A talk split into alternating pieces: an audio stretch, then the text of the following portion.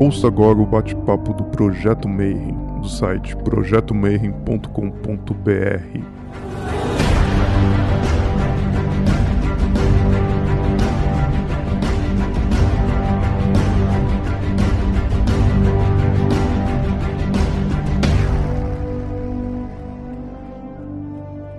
Bom dia para você que é do dia, boa noite para você que é da noite e boa tarde para quem estiver assistindo isso aqui no YouTube depois. Hoje a gente vai conversar sobre runas, que runas é um assunto muito foda, é tipo um alfabeto mágico muito, muito, muito doido. E para conversar sobre runas, eu vou chamar um dos caras que é um dos maiores especialistas aqui no Brasil desse assunto, meu brother Kusa Mitri. Seja muito bem-vindo aí, Kusa.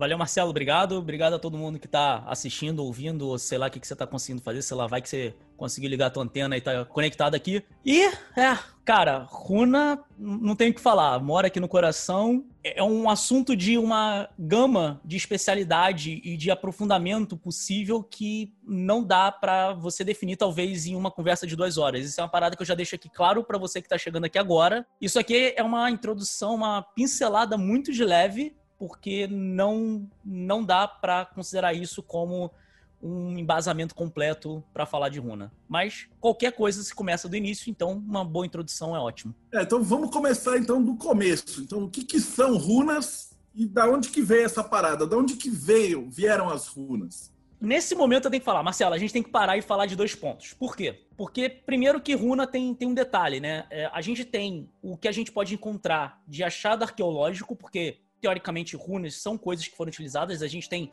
as pedras rúnicas até hoje em toda a região da Escandinávia, né? Na Suécia, Noruega e tudo mais. E a gente tem o uso magístico que teoricamente se baseia né, nas informações que a gente pode encontrar no Ravamal, nas Edas e tudo e, e por aí afora, tá? Então são dois conceitos que para muita gente são considerados quase que conflitantes, para outras pessoas, muito pelo contrário, eles são, vamos dizer, complementares. Então, é, pra gente começar a falar de runa, eu vou primeiro, acho que vale mais interessante, até porque assim, runa era uma coisa que era utilizada por os caras lá. Então, pra gente conseguir entender todo esse conceito, a gente precisa primeiro entender todo o contexto social e cultural que os caras estavam. Porque assim, eu só vou conseguir entender, às vezes, algumas informações baseado efetivamente se eu entender o, o contexto geral. Sei lá, vou dar um exemplo aqui simples só para dar uma exemplificação. Se eu vou falar, por exemplo, do, da condenação de Jacques de Molay, né, o, o, o grão-mestre templário lá em 1314, se eu só falar que o cara foi condenado, você fala assim, tá, beleza. Mas se você tentar entender o contexto de Filipe Belo, que queria entrar na ordem, e aí os caras não aceitaram, e aí o cara queria, pô, se vocês não vão me aceitar, eu vou acabar com a ordem. E aí tem toda uma tramóia para poder fazer a prisão dele, todo esse tipo de. Todo o contexto faz toda a diferença pro final. Então a gente, para poder entender runa, a gente precisa chegar um pouco e analisar o processo deles. O problema todo é analisar o processo de uma população que praticamente existiu num período, não é que existiu num período curto, mas as informações que a gente tem deles são muito curtas e principalmente que passaram pela mão de monges copistas e cristãos, afinal, basicamente tudo que a gente tem hoje, principalmente o Ocidente, né? Ela passou por mão de algum tipo de, de ordem cristã, vamos dizer assim, tudo isso acaba tendo um pouco de controvérsia e tudo mais. As próprias Edas, o próprio cara que escreveu as letras, o Snorri Sturluson, ele tem essa coisa que ele fala que ele é cristão no início da parada. E aí ele tá, tipo, falando que é como se ele tá escrevendo coisas dos antepassados dele. Então já começa, tipo assim, olha só, vou falar sobre os meus antepassados que eram pagãos, mas eu sou cristão, tá? Então já começa toda essa diferenciação ou é, deturpação do, do, do assunto em si, já começa por esse ponto. Então a gente pode começar a pegar primeiro pelo lado de vista arqueológico, que em teoria ele tenta um pouco se desfocar dessa coisa cristã e ele vai tentar buscar realmente a origem. Então, beleza. Agora eu vou começar a responder a tua pergunta efetivamente. Desculpa. o que, que são runas? Runa, ele é um alfabeto. E diferente do alfabeto latino que a gente usa, ele tem uma parada que ele é um alfabeto fonético. O que, que eu quero dizer quando ele é um alfabeto fonético? Hoje você tem, por exemplo, a letra C. No português, ela pode ter um som de K, tipo em cabelo, ou ela pode ter um som de C, como em cebola. O S, ele pode ter um som de S, como saci, ou ele pode ter um som de Z, como casada. Então, o, o nosso alfabeto ele não é totalmente fonético. eu não consigo, ouvindo uma palavra, escrever efetivamente aquela palavra na língua portuguesa. Já o alfabeto rúnico, não. A ideia dele era um alfabeto totalmente fonético. Inclusive, isso é importante a gente entender esse pequeno detalhe, porque isso explica, por exemplo, depois, por que, que você tem alfabeto. O, os alfabetos eles se dividem em vários tipos, vamos dizer assim, mas por que, que teoricamente surgiu algumas, algumas runas novas e por que, que é, foram surgindo outras runas, outras foram depois sendo retiradas pelo uso de outras e, e coisas nesse sentido. Isso é importante a gente comentar. Uma coisa também que é importante a gente dizer é o seguinte: o alfabeto rúnico, de uma certa forma, exceto quando a gente vai falar sobre Idade Média, né, que aí você tem a questão de ordens secretas e coisas do tipo que acabam se utilizando de runas no sentido para poder escrever enigmas ou códigos ou coisas nesse sentido. O alfabeto rúnico ele não foi usado para poder escrever manuscritos. O alfabeto rúnico ele era usado principalmente apenas para poder fazer entalhe. Então, basicamente, o que a gente tem de informação de runa são, primeiramente, também são o que sobreviveu pelo tempo, que são as pedras. Então, é, é um, começa já a, a, a, reduzir ainda mais o nosso funil de informação, porque a gente começa a ter cada vez menos, vamos dizer assim, fonte de dar uma informação um pouco ainda mais precisa. Então, como teoricamente elas eram efetivamente feitas para entalhe, a gente tem essa questão de que a maior parte das runas elas vão ter traços retos. E isso é uma coisa que vai ser muito característica. Você vai ver que, principalmente o Futark, né, o Elder Futark, que é o primeiro, vamos dizer assim, é o primeiro alfabeto único, ele praticamente só tem traços retos, ele não tem nenhum tipo de curva. Depois, conforme as, as próprias pessoas foram, digamos, se aperfeiçoando no entalhe e tudo mais, você começa a ter, em alguns outros alfabetos rúnicos, você começa a ter é um pouco mais de runas meio curvadas e coisas do tipo, apesar que aquela coisa, né? Tipo, as curvas não é nada muito coisa muito desenhada. É uma pegada, né? Que tem aquele lance do entalhe, né? Que você, a maioria das pessoas é destra, e aí você tem que fazer as runas, um cara tem que segurar a marretinha lá e, e no outro ele vai segurar o siso e bater. Então, quando você observa as runas, dá para perceber isso, né? Sim, inclusive, normalmente a maior parte dos achados rúnicos que a gente tem a leitura delas é feita justamente da direita para a esquerda, justamente por causa dessa situação. Porque você vai batendo e você consegue ver, né? Você consegue ler o que você acabou de entalhar. Se eu fizer ao contrário, a minha mão está sempre na frente e eu não consigo enxergar direito por causa do siso. Porra, isso é uma sacada genial, cara. é como a nossa escrita. Hoje ela é da esquerda para a direita porque a gente escreve assim. Mas pro canhoto é uma merda isso. Pro canhoto era sempre uma desgraça, né? Putz. Daí a gente pega lá, tudo bem. Então, o que, que são, no final, esses alfabetos rúnicos? A galera usava isso em túmulo? Como é que era essa pegada? Como, como é que se utilizavam as runas? Vamos para a coisa dos achados, né? O que, que a gente tem de achado que, por exemplo, fala muito sobre runa? A gente tem é que as primeiras runas que a gente tem, assim, informação, elas são do século II e a maior parte delas, elas estão no nordeste da Europa, tá? Então, ali, região de Alemanha, subindo para aquela área ali indo até a Escandinávia. Agora, uma coisa que é interessante é, a gente não tem nada, não tem nenhum achado arqueológico que comprove onde, quando, por quem ou por que as runas foram criadas. E isso é uma coisa que até hoje é uma grande incógnita, vamos dizer assim, em toda sociedade ou academia de arqueologia que tenta fazer esse tipo de estudo. Não tem esse tipo de informação e não conseguiu ser nenhum tipo de achado. E essa informação vai ser importante para quando a gente for mudar o, ponto de vista de histórico para a gente poder falar um pouco de mitológico. A gente tem que as runas, né? A gente tem uma maior associação delas com o período viking, né? Que ele vai entre 750 com a invasão do monastério de Lindisfarne, que é inclusive, para quem já viu, é o primeiro episódio do, do Vikings, né? Que passou lá na foi feito pela National. Tem muitos erros históricos, inclusive, na série, mas a série caminha bem até um certo ponto, mas vamos lá. Que é mais ou menos quando acaba esse período que é chamado da Era Viking, até porque as navegações, não as navegações, mas as invasões vikings, elas começam a entrar em declínio, né? muitas vezes também porque eles já estavam assentados em algumas regiões, e aí você tem o que é passada, chamada Era Viking, é quando começa praticamente a Idade Média ali, abaixo da, abaixo da Idade Média. Um ponto também que é interessante a gente falar é o seguinte, é, existem achados que mostram que as runas elas já eram conhecidas na Bretanha, né, que hoje é a Inglaterra. Uma coisa que é importante comentar, quando eu estiver falando em nomes de países aqui, se eu estou falando com nome antigo, eu vou tentar trazer para hoje. Se eu estou falando nome de hoje, é na região, porque nem necessariamente tinha esse nome. Mas a gente tem na as runas já apareciam já ser conhecidas tanto na Bretanha quanto na Bélgica, na Holanda e na região de Luxemburgo, onde hoje é Luxemburgo, né?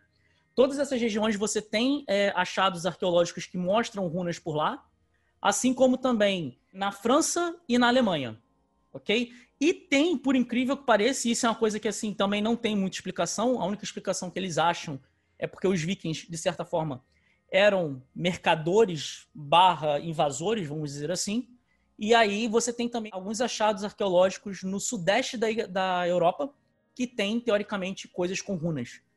Que está, de certa forma, relativamente longe, mas os caras encontraram algumas coisas por lá também. Há toda uma conversa se os caras não vieram pela França, e da França foram para o mar Mediterrâneo, e dali eles foram para a região ali mais mediterrânea do, da Europa, ou coisa do tipo, mas tem todo esse debate aí. A gente tem também que os anglo-saxões, né, que estavam na Inglaterra, eles criam a própria forma de runas dele, né, a própria forma de escrita, e aí é isso lá por volta do século VII, só que isso começa a entrar em declínio basicamente um pouco antes das invasões da Normandia, que acontece ali mais ou menos em 1066, mais ou menos, que bate mais ou menos com o final da Era Viking também. E aí é o que eu falei, na Escandinávia principalmente, o uso das runas ele se prolongou mais por causa das ordens, algumas ordens utilizavam as runas para poder fazer é, códigos, é, escritas diferenciadas ou códigos secretos, basicamente, para poder tentar fazer envio de informação de forma que as pessoas não tivessem acesso ao que estava escrito ali, vamos dizer assim. Como se fosse um código secreto, né? Então os caras usavam isso como uma, um, um, alfabeto, literal, é. assim, para ele. Vale um comentário sobre essa questão de código que a gente está falando, porque o que acontece é o seguinte: quando a gente tem essa questão de. que isso é um, é um problema, inclusive, hoje, pra, quando você vai encontrar, fazer esses. É, vai tentar analisar esses achados, tá? Que é o seguinte: é, como a gente tem esse uso de runas por sociedades, principalmente na época da Idade Média, o que acontece é que muitas vezes esses códigos eles não são, vamos dizer assim, reais efetivações ou comparativos válidos, vamos dizer assim, para a gente poder tentar fazer comparação de runa. Então, por exemplo, eu posso achar de repente, eu tenho de repente um achado que ele data mais ou menos da época medieval, que se eu tentar ler ele, ele não faz sentido algum. Eu não consigo entender o que está escrito ali. E aí, obviamente, isso também é corroborado por algumas pessoas que essas informações a gente não consegue ter acesso, porque eram informações de ordens secretas que se utilizavam de runas para fazer magia. Obviamente que todo arqueólogo e, e to, toda essa parte de academia, vamos dizer assim, né, ela vai tentar travar um pouco esse tipo de, de visão ou de conceito, justamente porque é aquela coisa, né? A academia tenta um pouco se manter afastada dessa coisa de, galera, de, de coisa magística e coisa do tipo, até porque são coisas que você não tem como provar por métodos científicos efetivamente, vamos dizer assim. Eles usavam como marcadores também, tipo, cuidado aqui com essa área, aqui tem dragão, aqui tem troll. Uma pegada nesse sentido também, né? É aquela coisa, se você chega num local que você está vendo uma escrita que você não conhece, você já vai ter algum tipo de. Eu vou dizer assim, sabe? Você não vai andar do jeito que você anda normalmente. Isso é bem simples de ver. Vai, por exemplo, para o Japão. Você vê um monte de placa, você não consegue entender nada, você vai andar mais, mais lento, você vai andar com mais cuidado, você vai tentar. Fato de já ser uma língua não conhecida, e ainda mais sendo uma língua que na época era vamos dizer assim, de notoriedade, que aquela era a linguagem utilizada pelos vikings, tudo isso, teoricamente, já batia com toda essa coisa. Você já vai falar assim, eita caramba, de repente eu tô entrando numa área que, porra, de repente alguém vai me saquear aqui dentro. Então já tinha esse tipo de coisa. Mas de achado mesmo, a gente tem toda essa problemática de, principalmente quando esses achados datam mais ou menos da época de idade medieval. É, o Rafael está perguntando aqui, ele colocou, não entendi a questão das runas como escrita. Qual que tipo de textos eram escritos em runas? Beleza. O que, que a gente tem de uso conhecido, comprovado de runa? A gente tem nomeação de propriedade, local e peças trabalhadas. Ou seja, eu fazia algum tipo de peça, eu queria dar um nome para a peça, e aí eu pegava e fazia algum tipo de entalhe rúnico nela para poder nomear ela. Inclusive é muito muito interessante que às vezes você fala assim, caraca, tem as pedras rúnicas. Aí eu fui na Suécia, eu fui começar a ver as pedras rúnicas. Aí eu fui ver o que estava escrito. Era coisa tipo assim, fulano, filho de Beltrano, mora aqui. Aí eu, ô oh, caralho, Porra, é só isso? então, assim, tem muito. Esse, as, principalmente as pedras, ele vai ter esse, esse, muito esse tipo de função. Nomeação de local, propriedade, artefato, né? Qualquer tipo de peça trabalhada ou coisa do tipo. A gente também tem uma outra coisa que é demonstração de status social ou autoridade política. é dizer praticamente que ali era, tipo, quase que parte do, do reino ou do feudo ou do, do nome que, que era dado de um determinado local. Então você tinha esse tipo de coisa para mostrar autoridade política, até para você saber aonde é você estava entrando, vamos colocar assim.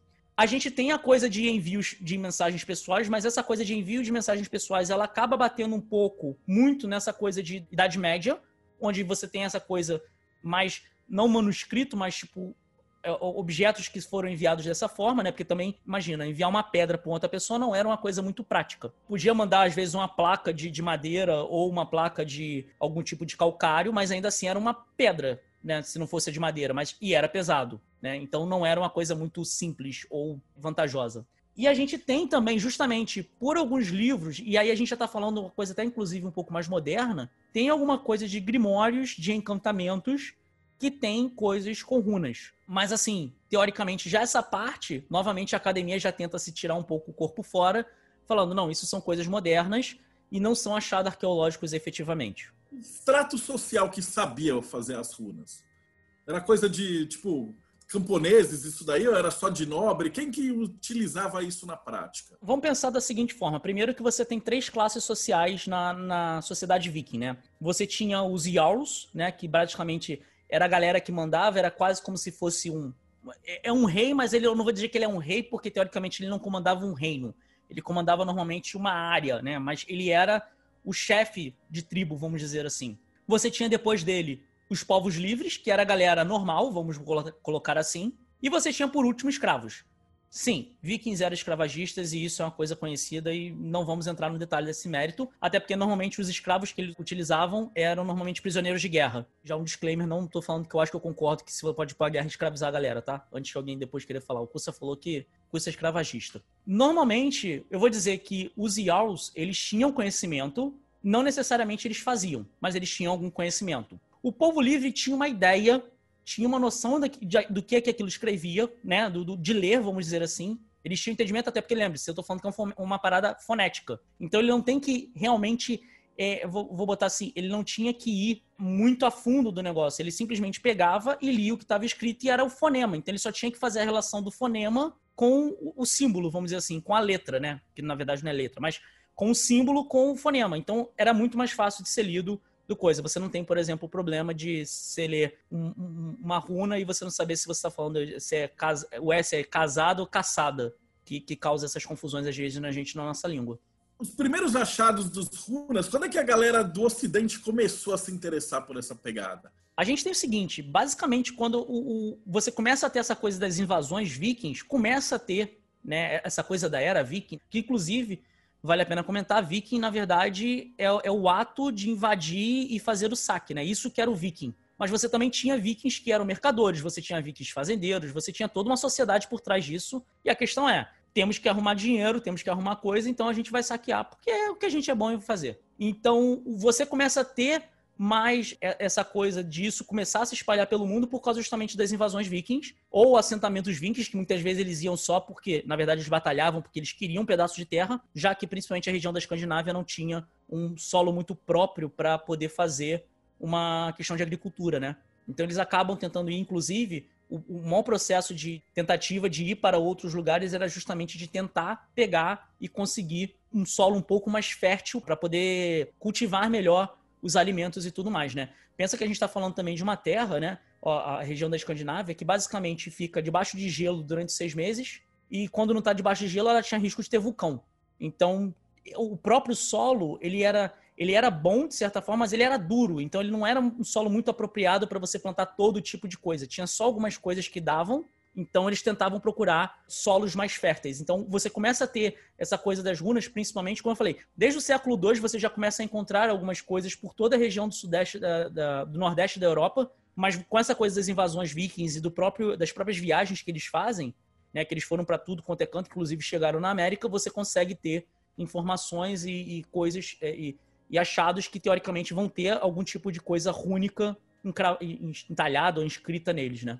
Deixa só eu te interromper. O José está perguntando que, na verdade, era a pergunta que eu devia ter te feito no começo, né? O que, que significa a palavra runa? A gente está falando de runa isso, runa aquilo, e às vezes é até bom que a galera participe aqui, porque eles mandam umas dúvidas que a gente está tão acostumado a conversar de, de, de, ocultismo que a gente não se toca, mas que às vezes é, são extremamente importantes. O que, que significa runa? Quando a gente vai falar disso, é, eu, e eu sei que algumas pessoas vão discordar de mim, direito das pessoas, mas eu tô novamente aqui, eu tô indo primeiro pelo ponto de vista histórico da parada. A gente tem algumas pedras rúnicas que quando você vai ler ela, você tem uma coisa do tipo assim, fulano escreveu esta runa, que basicamente é quase como se fosse a assinatura de quem foi que fez o entalhe. Então, runa é muito provável isso é tipo assim, de consenso da academia, que runa muito provavelmente significa tenha o original significado de inscrição entalhada ou em, algum, ou em alguma coisa, tá? Obviamente, quando eu falo, algumas vezes essa palavra ela tá no plural, às vezes ela vai estar tá no singular, mas quando você tem ela no singular também, justamente não vai fazer sentido se for runa, tipo, como sendo símbolo, porque teoricamente é, é, ele não entalhou só uma runa, ele entalhou várias para poder fazer a coisa.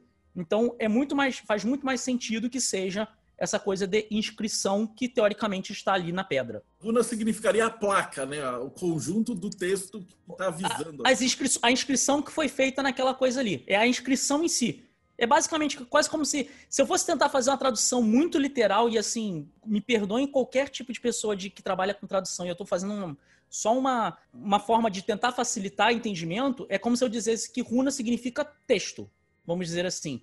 Então é o, o texto com esses caracteres é a, runa. E a gente está acostumado com as palavras, que na verdade alguém está perguntando, e o uso mágico e tal? Eu falei, calma, a gente chegar lá ainda, porque nesse, nesse momento histórico não tem galera fazendo magia, ritual. Mano, a gente está muitos séculos antes. Mas é importante é, deixar claro como é que era o uso original, porque depois ela vai ter uma redescoberta das runas, o curso já vai falar disso, e aí nós vamos chegar depois nos usos magísticos, vamos dizer assim, né? Deixa eu um pouquinho mais além, porque tem mais informação sobre essa questão da etimologia de, da palavra runa. E isso que é interessante. O que, que acontece? A gente, pouco tempo depois, a gente tem a chamada a língua gótica.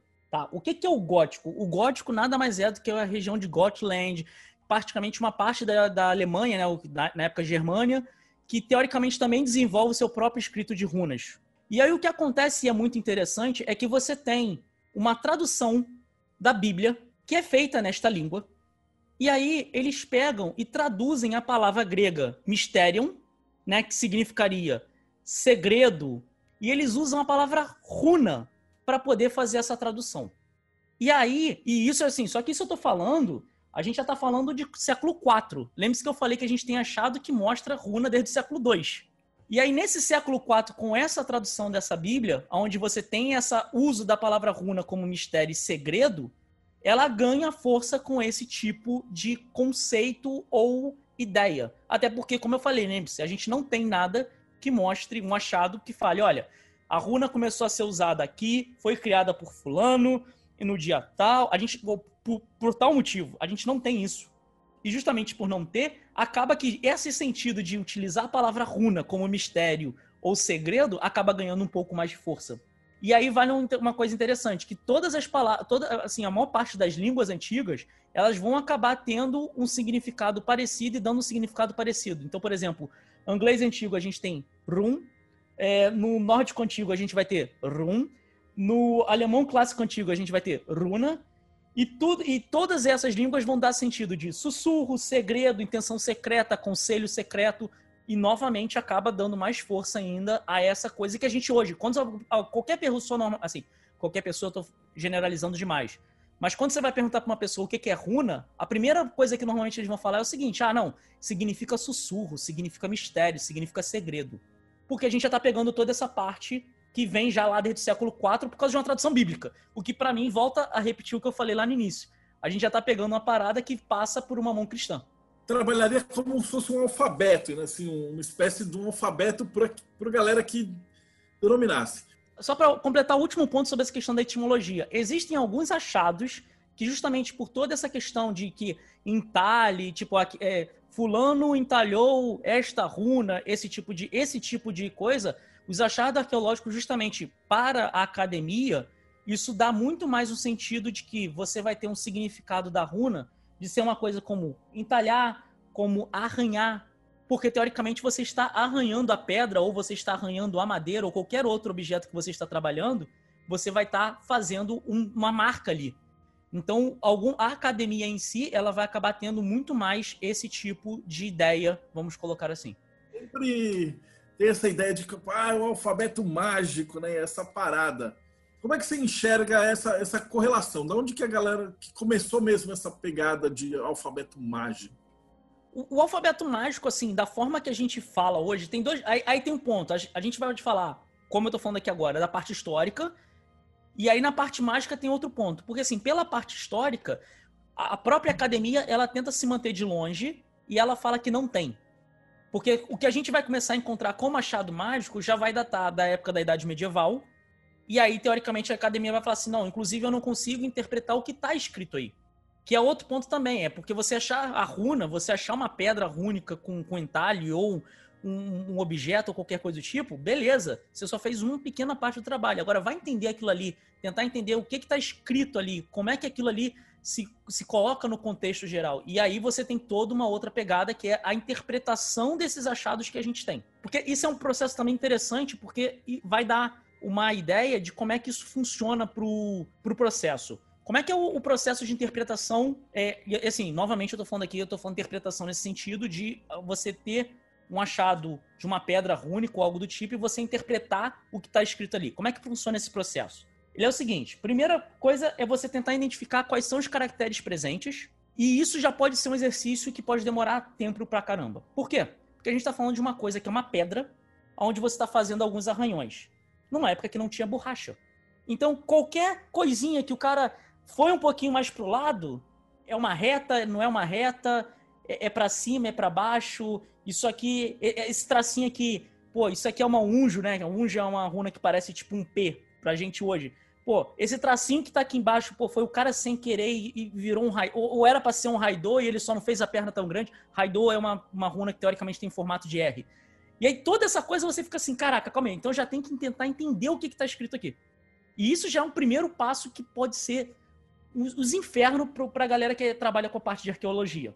Tem um outro ponto que é o seguinte, justamente por você ter esse uso de runa, inclusive em outras regiões, porque imagina, vou dar um, um outra exemplificação aqui muito barata, mas só para explicar. Por exemplo, se você for tentar escrever alfabeto japonês, você vai escrever, beleza? Mas o alfabeto japonês em si ele tem uma forma de escrita, qual é a ordem que você tem que fazer os tracinhos e tudo mais. Quem é japonês, o cara que, que estuda isso há anos, ele olha e ele fala: não, isso aqui foi escrito por um japonês, isso aqui não foi. A runa, você não tem muito esse tipo de coisa, porque é uma pedra. Como é que você vai saber que, se o cara escreveu entendia daquilo? Então você ainda tem esse tipo de problemática. Por quê? A galera vendo as runas, a galera começou a fazer coisas que eram semelhantes a runas. Então você acha um achado e você fala, opa, achei um achado com runa. Então, aí você começa a olhar e fala assim, pô, mas o que, que, é isso aqui? Isso aqui não, não faz sentido, não, não existe essa, esse símbolo. E aí, inclusive, hoje, o que você mais encontra quando você vai começar a procurar coisa de runa na internet, são desenhos cada vez mais loucos e você fala. Um cara que estuda, que entende, que entende ou que está estudando, que está procurando conhecer, o cara olha e fica assim: mas o que porra é esta? E isso é uma coisa que acontece muito, inclusive, com a galera lá de trás que está procurando esses achados. Que é, o cara pega o negócio e fala assim: porra, é essa que parece runa e não é? Então já tem uma categorização de objetos com runas e objetos com coisas semelhantes a runas. Então você já tem uma classificação. É importante avisar para a galera que está em casa vendo tudo e tal, que o que a gente está acostumado hoje em dia de ver esses símbolos rúnicos e até as pedrinhas com as runas, que vai ser uma outra coisa que a gente vai falar, mas daqui a pouco, que é o saquinho com as runas como oráculo, etc. É, isso que o Custa está falando agora, a gente está falando de um, de um, alfabeto mesmo, que os caras passavam mensagem, tinha toda uma, uma outra interpretação que daí de repente ele vai virar uma coisa mitológica, assim. Existe algum ponto na história onde isso começa a acontecer? Vai ter basicamente com a coisa das Edas, mas as Edas elas já são inclusive posteriores, porque como eu disse, elas são escritas por um cara que é cristão falando dos antepassados dele. Então assim, qualquer coisa que a gente tem já passou por um cristão. E aí a gente tá, a gente começa a entrar numa coisa de tipo assim, é aceitar o fato e falar assim, beleza, vamos trabalhar então e ver o que que acontece. Essas Só pra... escreveu com tinta com tinta, já é manuscrito. Já é, já é diferente, é uma outra etapa. Já, não, não é em runa, não é em, assim, você tem algumas coisas, por exemplo, você tem o Ravamal, que tem que tem coisa rúnica, que são pedras rúnicas que foram achadas, mas se eu não me engano, o Ravamal, por exemplo, também ele já é coisa com tradução para rúnico, não tem que é feito pela, também pela sonoridade, pela fonética. E começa tudo a virar uma, um, um, banho de cinza que você não consegue saber, sabe? É tudo muito anevoado, não tem como dizer afir afirmativamente 100% de certeza qualquer coisa do tipo. E quando a gente fala de interpretação, só para terminar esse ponto, Marcelo, tem o seguinte, a gente identificou os caracteres, aí vão falar, pô, beleza, eu achei uma, uma peça, eu consegui ver que teoricamente são runas. Beleza, identifiquei os caracteres, identifiquei quais são os símbolos rúnicos que tem ali presentes, né? E aí eu falo assim, beleza, eu tô falando de uma língua que a galera não fala mais. E aí eu tenho que tentar entender, buscando pela fonética, lembre-se que a gente tá falando de fonética, o que que aquilo ali representa ou aonde que aquilo ali se encaixa. E isso acaba novamente entrando toda a coisa muito louca. Aí você vai ter que ter, também fazer a coisa do seguinte: dependendo do tipo do objeto, do local onde o objeto foi achado, a datação que você faz dele, pode ser, por exemplo, o Elder Futark, o Young Futark, o, o Futork, o, o. E aí você começa a ter que fazer todo um caminho para poder falar assim, beleza, que porra é esta? Então, assim, é um processo complexo pra caramba, e é por isso que você tem, inclusive, discussões hoje, ah, o que, que o que, que deveria ser usado? É Futark, Futork, sabe? Tudo isso acaba tendo toda essa, gerando um pouco de discussão principalmente se você está indo mais para uma coisa de recreacionismo, onde você está tentando viver como a galera daquela época, vamos dizer assim. Quando você consegue entender todo esse contexto de local onde foi achado, você tenta é, o, o, tipo de objeto, o local e todo esse tipo de coisa, com essa informação você fala assim, beleza, agora eu consigo tentar entender o contexto social dessa área, para aí eu poder, com o contexto social, lembra que eu falei isso lá no início, tipo, só entendendo o contexto você consegue entender runa, aí sim você vai ver, pô, então, se eu conseguir entender o contexto da datação dessa pedra, a região era governada por um cara tal. Pô, aqui eu tenho umas runas que conseguem encaixar na fonética que era o nome do cara. Aí você começa a, pô, então isso aqui provavelmente é uma runa que está fazendo a identificação de propriedade desse cara nesta região e tudo mais. Então eles serviam como um alfabeto simples. E em que momento que isso passa a ser mágico e, e as propriedades? Porque a galera que está assistindo aqui geralmente quando a gente fala em runas dentro da magia, o cara acha que é tipo, ah, é, prever o futuro, é, uma, umas paradinhas desse, desse, sentido. Então, primeira pergunta seria: quais seriam os originais? Quando é que tem essa transição de tipo um alfabeto comum para essa parada mística, assim? Então, aí para a gente falar disso, a gente já tem que, inclusive, falar o seguinte: a gente não tem só um alfabeto único, e esse é um problema grande. Por exemplo, a maior parte das pessoas, quando a gente fala de alfabeto rúnico, ou quando a gente vai falar assim, de runas, vou botar assim, runas, a galera pensa no Elder Futark, que é o primeiro alfabeto rúnico que a gente tem conhecimento, tá? Ele começa a ser usado do século II e ele, o uso dele, vamos dizer assim, ele vai até mais ou menos o século VII. E assim, tem uma coisa que é o seguinte, a gente só tem em torno de 400 inscrições de entalhes ou achados arqueológicos que foram feitos utilizando o Elder Futark. E isso é uma parada muito interessante, porque o que acontece? A maior parte está na Escandinávia, um número considerável está no sudeste da Alemanha, a gente tem alguns outros, assim, não com número tão grande, espalhado pelo resto da Europa. E o mais antigo que a gente tem, e isso é muito interessante, ele está na Suécia. Ele é datado aproximadamente do século V, né? Que a gente, assim, tem ele muito coisa. A galera não tem noção do que, que é essa placa. E, assim, essa que eu estou falando especificamente é uma coisa interessante a gente, dessas 400 inscrições que eu falei, só existem quatro até hoje encontradas que tem Elder Futark praticamente completo. E eu digo praticamente porque algumas não têm as 24. Então, assim, a gente está falando de uma coisa que, no todo geral que a gente tem, a gente está falando, por exemplo, existem, se eu não me engano, são mais de 2 mil pedras únicas só na Suécia. Dessas 2 mil pedras únicas só na Suécia e de todo o resto que a gente está falando, a gente tem 400 com Futark, com Elder Futark, e só 4 com o alfabeto quase inteiro o funil começa cada vez mais a se afunilar. Como eu falei, é um alfabeto fonético. Então você começa a ter, por exemplo, mais para frente, porque inclusive, como é a gente está falando também do, do, processo de início da utilização, normalmente as inscrições elas são mais curtas. A galera ainda não estava muito acostumada. Pense que assim, quando o cara que começa a fazer uma coisa, ele não está muito trabalhado, ele tem que se ferrar para poder aprender aquilo ali. Aí o filho dele já começa de repente a ver aquilo ali um pouco mais cedo, ele já tem um pouco mais de habilidade. O filho desse começa a trabalhar mais cedo, e tem um pouco mais de habilidade, e assim vai. Quando chega um pouco mais para frente, lá pelo século VII, que é onde, na verdade, no século V, por exemplo, a gente já começa a ter o Futork, e você começa a ter algumas outras letras, alguns outros símbolos rúnicos, né? Que são justamente para poder suprir a falta de alguns fonemas que eles achavam que não tinha no, no Futark. E aí volta novamente. A gente ainda tá falando só de momento histórico, porque os caras falavam assim, pô, eu preciso de uma letra para poder representar esse som. E que, inclusive, aí entra um ponto interessante, você começa a ter a coisa de bind rune. Que é quando os caras começam a falar assim, pô, eu tô tentando produzir um som que eu não tenho aqui. Aí os caras faziam a junção de bind rune para poder tentar criar aquele som. E é daí que vem a original, vamos dizer assim, o uso original de bind rune. Era simplesmente porque os caras não tinham letra para poder falar da parada. Que hoje a gente tem uma função, vamos dizer assim, um uso totalmente diferente quando a gente fala de termos magísticos. E a gente vai ter o Yang Futark, que teoricamente ele começa a ser usado do século VII, vai mais ou menos até o século XVII, que é justamente por causa das ordens de sociedades secretas que acabavam utilizando de runas. Você tem o Futark expandido, que vai até o século XIII. Você tem o Futork de anglo-saxão, que vai do 5 até o 11, que é basicamente quando acaba a era viking. Normalmente você pega a runa para estudar e vem com um livro, e aí o runa fala: olha, essa runa diz isso, aquela runa diz aquilo. Olha e no contexto histórico, a parada não era bem assim. Você encontrava runas como se fosse um alfabeto normal, né? E existe algum momento que agora que, ele, que o, que vai revelar pra gente, que esse, de algum momento essas runas passaram a ter uma função mágica. É, depois... é, é, aquela parada da runa enlatada, né, Marcelo? Tipo, os caras vêm, tipo, te vendem um, uma parada que é um, é um enlatado sem te dar contexto de nada, né, mano? Né? Que até então ela era um instrumento de escrita para os caras escreverem assim: olha, esse potinho de leite pertence a Hans. tipo isso. Então, é, se a runa só vira runa quando é entalhada. Então, a runa, como eu tô falando, ela era entalhada porque era o, o, o tipo de processo que os caras tinham. Na época lá dos, da era viking, principalmente na Escandinávia, não tinha essa coisa de papel, papiro, esse tipo de coisa. Os caras tinham, era pedra. E aí os caras já eram bons com martelo, né? Batiam na cabeça da galera às vezes com ele. Os caras falavam, pô, vamos fazer deixar a marca aqui. E acabou sendo a forma.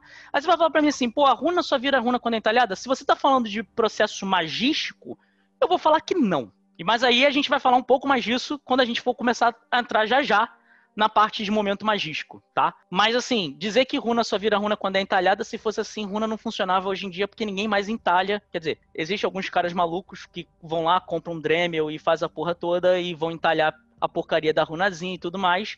Eu tô incluído nesse grupo, só pra dizer. E vai pegar e vai falar, não, vou entalhar a runa mesmo como tem que ser.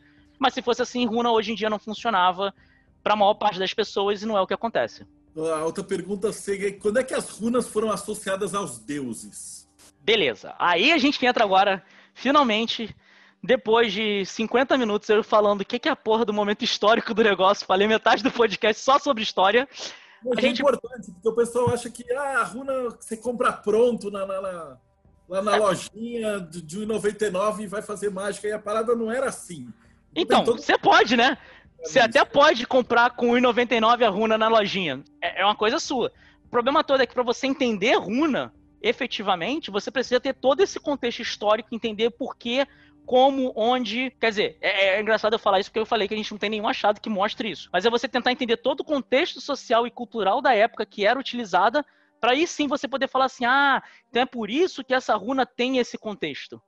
Porque também sem isso, acaba ficando um pouco vazia as explicações que a gente pode dar para as runas em si.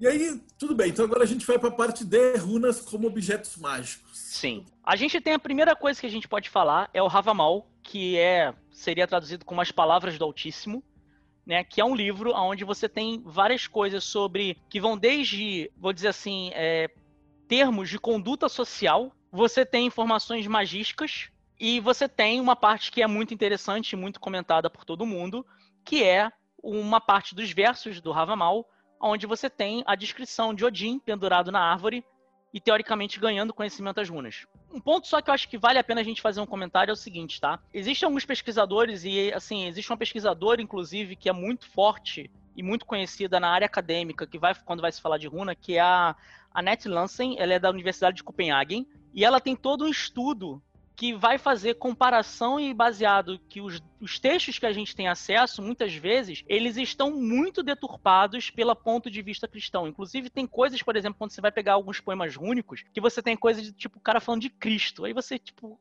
oh, caralho, que porra é essa? Entendeu? Então você tem já esse tipo de coisa. Tipo, quando eu falo Cristo, a gente tá falando, claro, obviamente, na coisa de das milhões de traduções que a gente passa junto. Porque o cara lá fala, tipo, ah, e que o Senhor me, me ajude. Caralho, velho, não era muito a forma, o ponto de vista que você tinha do Viking.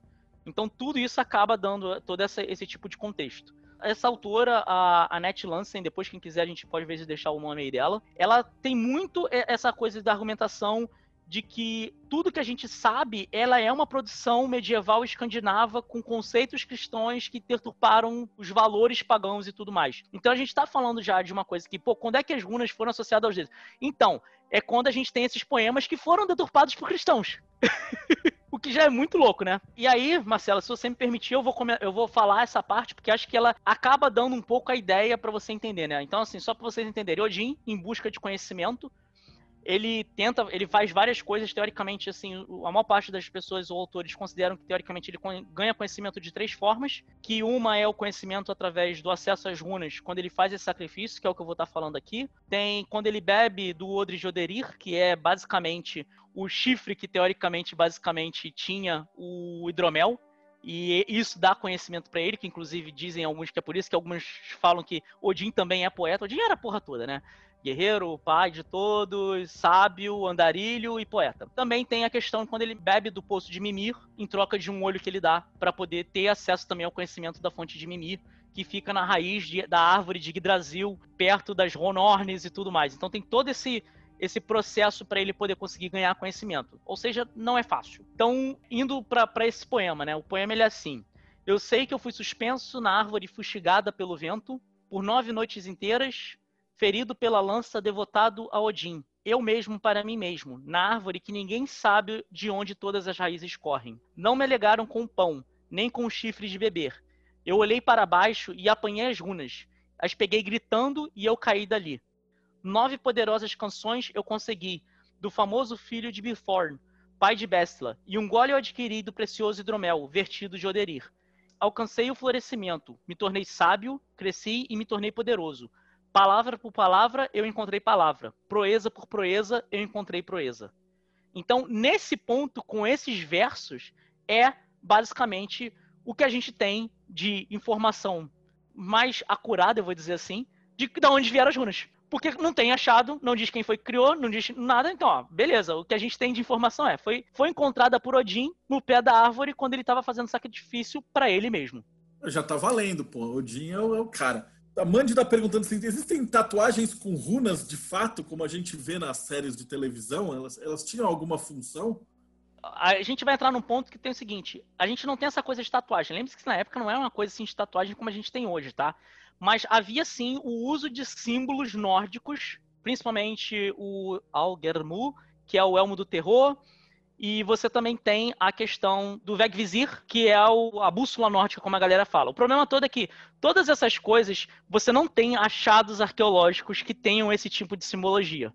Todo esse tipo de simbologia ele acaba surgindo principalmente em manuscritos, vamos dizer assim, que tratavam de runas, principalmente na Idade Moderna. Quando a gente vai falar de momento histórico e arqueologia, se você encontra um cara que morreu há mil anos atrás, hoje em dia ele é uma caveira. Você não tem como saber se ele tinha tatuagem ou não. Então, assim, se, a, se, tinha tatuagem ou não, existem alguns escritos, por exemplo, que falam que os caras tinham desenhos na, na face, na testa, que tinham desenhos como é a coisa do, do Algemur, que basicamente, é, inclusive aquela coisa, né? Se você vê um maluco gigante vindo para cima de você com um machado, com uma parada desenhada com sangue na testa, você dá três fechadas no maluco, o maluco não cai, velho, tu vai ficar com medo. Ou seja, a parada funcionou. Funcionou total. Então, assim, tem muito esse tipo de, de coisa assim que a galera tenta colocar, a gente tem esse tipo de coisa hoje em dia, mas não há achado histórico que comprove esse tipo de situação. A galera já sabe o que é a parte histórica, vamos para a parte que todo mundo gosta, né? Que para é. quem serve as, as runas. Eu vi uma pergunta aqui que, que mandaram aqui, o Marcelo, acho que vale a pena comentar já nesse ponto, né? Que as runas são faladas no mito de Odin na árvore, já seriam as runas associadas à magia. Então, Odin teoricamente era um deus essa pergunta foi do Jonatas. Beleza, a gente está falando de Odin, que já era um deus. Então, teoricamente, Odin, ele quando ele pega as runas, e aí assim, todo um mito de Odin, o Odin é um cara sábio pra caralho. Ele bebe do, do chifre de Oderir, ele bebe da fonte de Mimir, ele se sacrifica para ganhar conhecimento, ele pega acesso às runas e, teoricamente, ele também estuda Galdra, ele estuda Seidri com, com, com Freya, e o cara quer conhecimento da porra toda, inclusive tem muita zoeirinha com ele, vamos dizer assim, na, na, nas próprias Edas, quando ele vai aprender Seidri, porque teoricamente seria uma coisa mais de magia feminina, quando ele vai aprender com Freya, e ele tá pouco se fudendo, porque ele quer mais é conhecimento. Não é à toa que ele teoricamente recebe, acaba recebendo a alcunha de sábio. Então, assim, sim, essas runas já teoricamente a gente pode dizer que são associadas à magia, porque, inclusive, depois no próprio Ravamal, e a gente vai falar disso quando a gente entrar justamente na parte de magia rúnica, ela tem essa coisa toda de que ele inclusive fala que ele sabe alguns encantamentos, algumas coisas de runa para poder fazer algumas funções. O próprio Ravamal fala disso. Então assim, seria estranho dizer que não. Então agora a gente pode passar para a parte que tá todo mundo esperando assim, que falando, caralho, o que eu faço com as runas? De onde que vem essa ideia de que tem o um símbolo e tal? Beleza. Aí eu vou novamente, se você me permite, Marcelo, eu vou pegar novamente o Ravamal, porque acho que aí vale uma, a gente pontuar. É, estudar runa não é um processo fácil, não é um processo simples. Odin ficou pendurado nove dias e nove noites numa árvore, sem comer e sem beber, com a lança trespassada, meu filho. Não é simples. E, assim, deu um olho também para poder adquirir conhecimento de outro ponto. Mas na mitologia nórdica nada é simples, nada é fácil, porque também é, é, uma, é um espelho de toda a cultura da época viking que a gente tem. Nada era fácil. Não é à toa que os caras iam invadir as paradas. Imagina, invasão nunca é fácil tu podia morrer a qualquer momento. Então a gente tem é, é, esse ponto. E aí, para poder falar isso, eu vou novamente usar o Ravamal, porque ele tem um ponto que ele fala assim: beleza, tu quer entender runa? Você sabe como você deve entalhar? Você sabe como deve interpretar? Você sabe como deve pintar? E aqui pintar eu vou fazer um adendo, é tipo no sentido de você desenhar ou escrevê-las. Você sabe como testar? E aí, novamente adendo, é de pôr à prova, de, de consultar, de entender o que, é que elas estão querendo te passar. Você sabe como deve perguntar? Você sabe como deve sacrificar? Você sabe como deve enviar? E você sabe como deve cessar? Ou seja, ele tem oito perguntas para você para assim: você quer falar que sabe de runa? Beleza, você sabe essas oito coisas? Porque se tu não souber, tu não sabe de runa ainda. E aí, o próprio Ravamal ele começa a dar algumas coisas de, desse uso magístico de runa. O uso magístico de runa, a gente tem toda coisa aqui. As runas elas têm significados, tá? Que são é, correlações das runas. E aí a gente já tem esse problema, vamos dizer assim. Lembra que eu falei que o alfabeto, que runa originalmente era apenas um alfabeto fonético ligado com o fonema, né? E aí elas adquirem e não tem um, um ponto na história claro a não ser se a gente considerar de certa forma o poema rúnico, vamos dizer assim, que é onde ela adquire, vamos botar achado histórico assim, não tem. Tem o poema rúnico que ela vai começar a dar significados para as runas em si. Então você vai ter lá o poema rúnico da, da Ferru, que vai falar do gado, da prosperidade, que não sei o quê, e aí você toma aquele poema rúnico como sendo a, a definição de significado para aquela runa. E aí, com base nessa informação, você começa a ter todo o contexto geral para você poder falar sobre runa. Então, por exemplo, a Ferru, ele vai falar, se bem me lembro eu, que tipo, tem a questão do gado, da família, que aquilo é, é o sustento da família, acho que é essa que fala. E aí você tem esse conceito e ele vai pegar esse conceito e vai trabalhar todo ele para a significância da runa. E você vai ter isso praticamente para todas as runas, sendo que os poemas rúnicos têm um problema que você tem três versões dele, que é o norueguês antigo, o da Islândia e o do inglês antigo. E você tem coisa que, por exemplo, tem algumas runas que tem uma, mas não tem outro, você tem umas que tem outro e não tem um. Então começa novamente essa coisa. Eles são parecidos com algumas diferenças entre eles em alguns momentos, e aí daí você começa a ter essa questão de significados. Então só quando a gente começa a ter essa coisa dos poemas rúnicos é que você tem o significado magístico que a gente começa a dar. E aí depois disso, inclusive, é onde você começa a conseguir, por exemplo, fazer comparação, vamos dizer assim, de você pegar uma runa e você dar um sentido magístico para ela, baseado num conceito do poema rúnico, com uma determinada intenção. Isso a gente Inclusive, já está falando no 20, né?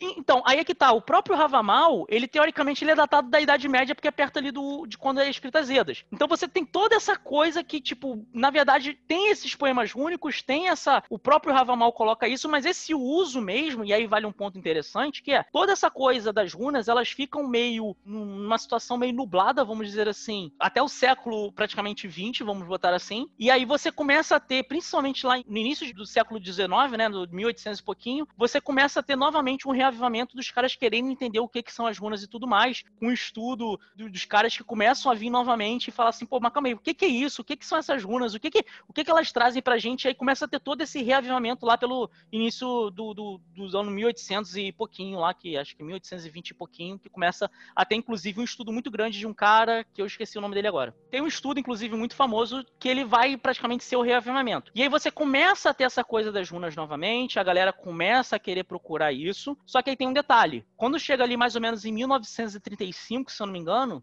você uhum. tem o início do, da ascensão do nazismo, e aí você tem o Guido, né, o Guido von, esqueci o nome dele completo. Guido von Litz.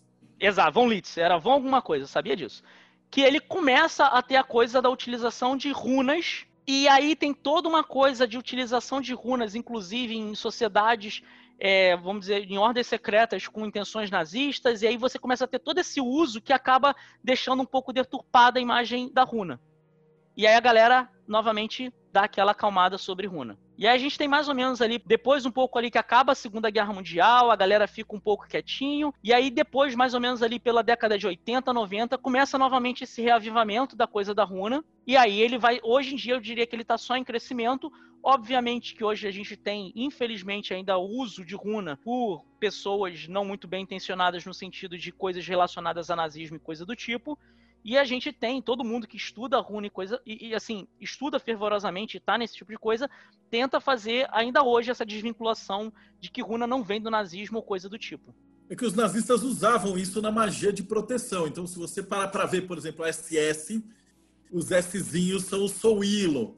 Exato. Então a galera que trabalhava com Hitler na magia nazista usava esse poder único para canalizar. E é uma treta hoje em dia, porque a galera fala, porra, mas não tem nada de nazista nessa parada, né? Vamos botar assim, runa funciona, ponto. A gente vai depois até falar sobre isso, mas assim, runa funciona. E os caras usavam. A, a Souilo, por exemplo, que é que você tá falando, ela tem a intenção de vitória, de sucesso. E a SS, cara, pro que ela foi criada, ela era muito boa. Ela alcançava o objetivo que para qual ela foi criada, de uma forma vamos dizer assim, caraca, novamente, disclaimer aqui, eu não estou falando que teoricamente nazismo é bom ou coisa do tipo, tá, galera?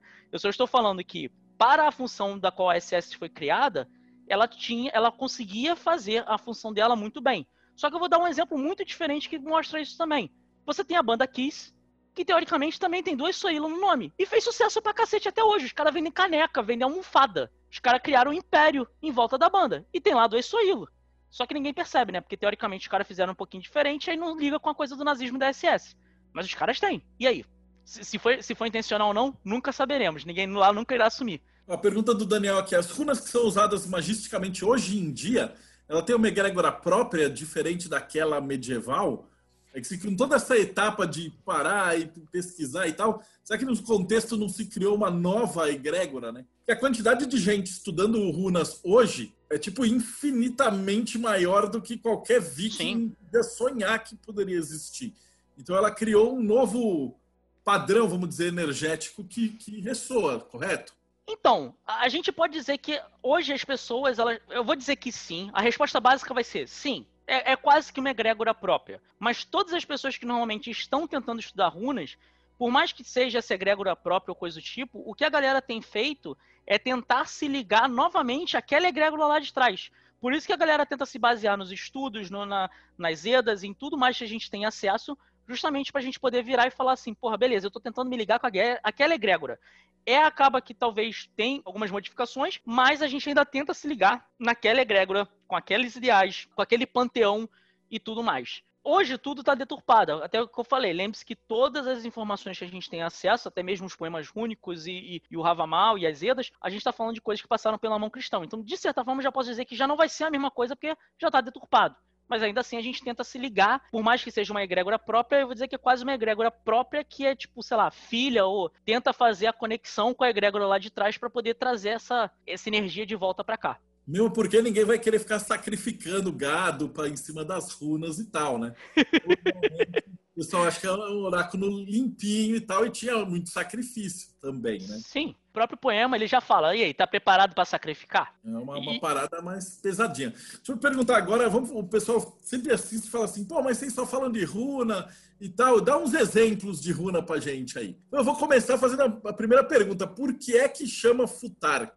O alfabeto rúnico, que, é, que normalmente é mais conhecido e mais utilizado para processos de magia ou qualquer outro tipo de, vamos dizer assim, uso magístico hoje em dia, ele é composto de 24 runas, e são 24 runas dividido em três, o que é chamado de Aet, que são oito conjuntos de runas. E Futark, ele vem exatamente das primeiras seis runas que a gente tem, que é Ferru, que tem o som de F, a gente tem o Urus, que vai ter o som de U, a gente tem o TUS ou Turizas, que vai ter o som de TH, a gente tem o Ansus, que vai dar o som de A, a gente tem o Raido, que vai dar o som de R, e a gente tem Kenais, que vai dar o som de Q. Então a gente fala que é o Futark. Tanto é que quando eu falei do Futork, é porque o Ansus ele vira um outro símbolo que ele adquire o som de O. E aí ele vira Futork. Então, por isso que você tem esse nome de Futark, Futork. Aí, quando eu falo de Elder Futark, é porque são essas 24. Quando eu vou falar de Younger Futark, se eu não me engano, ele vai ter 29. O Futork, ele já tem 16 porque ele junta o, a fonética de algumas letras. Então, começa a ter essa, essa confusão toda. Mas, quando a gente fala de uso magístico, a gente normalmente está falando de Elder Futark, que são 24 runas, e tem esse nome por causa das seis primeiras runas que a gente tem lá. Belezinha, então vamos falar um pouquinho dessas seis primeiras, para a galera ter uma noção de como é que funciona essa pegada, né? Então ela, eles fazem ali um, como se fosse um círculo dividido em oito, correto? Que Sim. vai ter as, as, estações do ano e vai falar um pouquinho dessas runas. Então, por exemplo, o, o Ferru quer dizer o quê? Por que, que começa por Ferru? Ferru, ele vai dar o sentido de gado, ele vai. Assim, eu vou fazer uma pincelada. Assim, se a gente for falar de significado profundo de cada uma, a gente vai ficar aqui até amanhã. Dá pra falar duas horas de cada letra. É só pra Exa galera que tá estudando. Duas, duas, horas, duas horas você tá sendo bonzinho. É que geralmente a galera fala, ah, eu vou escutar alguma coisa sobre runa, e ninguém nunca fala das runas específicas, né? Então dá, dá a impressão que é um negócio muito aéreo, assim. Eu queria tá, que você falasse da runa para a galera ter uma noção de como é que usa, o que, que é, para que, que serve. Beleza, então eu vou falar aqui, ó. Primeiro eu vou até, inclusive, mostrar aqui para quem está assistindo. Isso aqui é uma rune em osso, feita inclusive pelo Kelly, não sei se ele está por aqui. Mas é uma rune em osso, e essa aqui é Ferru. Ferru é a primeira runa do alfabeto, e como eu falei, ela vai dar um sentido de gado. Aí você vai falar assim, gado, beleza, mas normalmente eu vejo falando alguém falando que, é, que é prosperidade Ferru. Beleza, na época, na época lá dos vikings, você ter gado significa que você era próspero. E aí você, novamente, você tem que entender todo o contexto da parada para poder entender a runa. Não, não adianta você virar e falar ferru, eu vou ter um monte de gado, porque eu nem tenho como pôr no apartamento. Não cabe. como é que o cara vai associar as paradas, né? Prosperidade e tal. E é uma reclamação que eu vejo de muita gente que quer estudar runa, que ele fala, porra, isso aqui não faz muito sentido. Dá para ir mais além. O que é prosperidade para um pode não ser para outro. Hoje tem gente que prosperidade é ter prato de comida com, com, porra, com a carne na mesa. Todo dia durante a semana.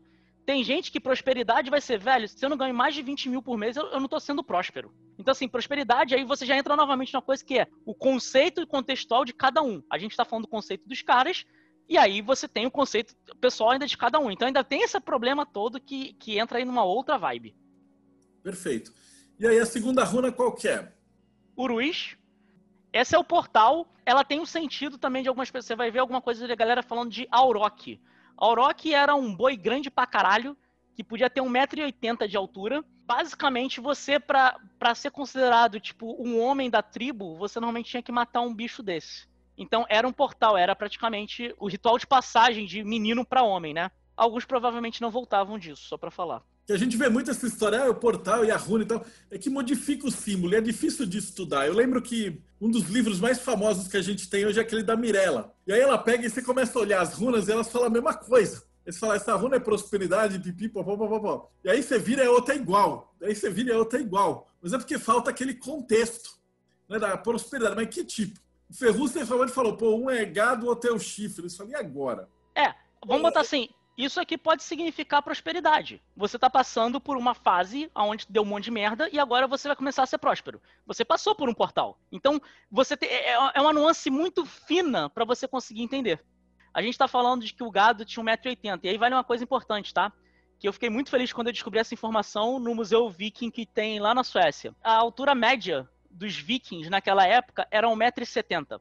Isso significa que eu me enquadro naquela época no, no, padrão de viking, tá? O problema era que os europeus daquela época, eles mediam em média em torno de 1,50m. Então os caras eram uma cabeça maior do que eles, vinham com, pe com pele de lobo e pele de urso, os caralho a quatro. Os caras, os chamados berserkers, eles tinham um processo de beber um tipo de cogumelo e ficar meio em estado alterado de consciência, o cara levava flechada, não sentia porra nenhuma, continuava indo para cima.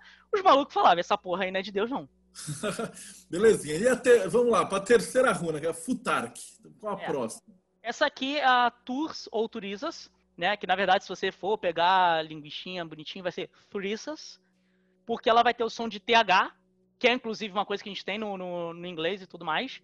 E essa runa aqui, ela tem uma parada que é interessante, que é o seguinte: você vai ter algumas pessoas relacionando ela com Thor, né, o protetor do, de Midgard, e outros autores vão relacionar ela com os gigantes de gelo. Independente de qual seja o significado, o que eu vou falar é: significa tiro, porrada, bomba e confusão. Porque essa runa aqui, inclusive, é muito utilizada para processo de defesa, porque ela é o escudinho com, a, com espinho, né? O significado, inclusive, dela significa espinho, que é você tenta me atacar, mas você se fere no processo. E basicamente era o que acontecia quando Thor enfrentava os gigantes, né? Os gigantes tentavam bater em Thor, ele batia com um martelo, e aí, teoricamente, o gigante se fudia. A próxima é Ansus. Ansus, o nosso A. Exato.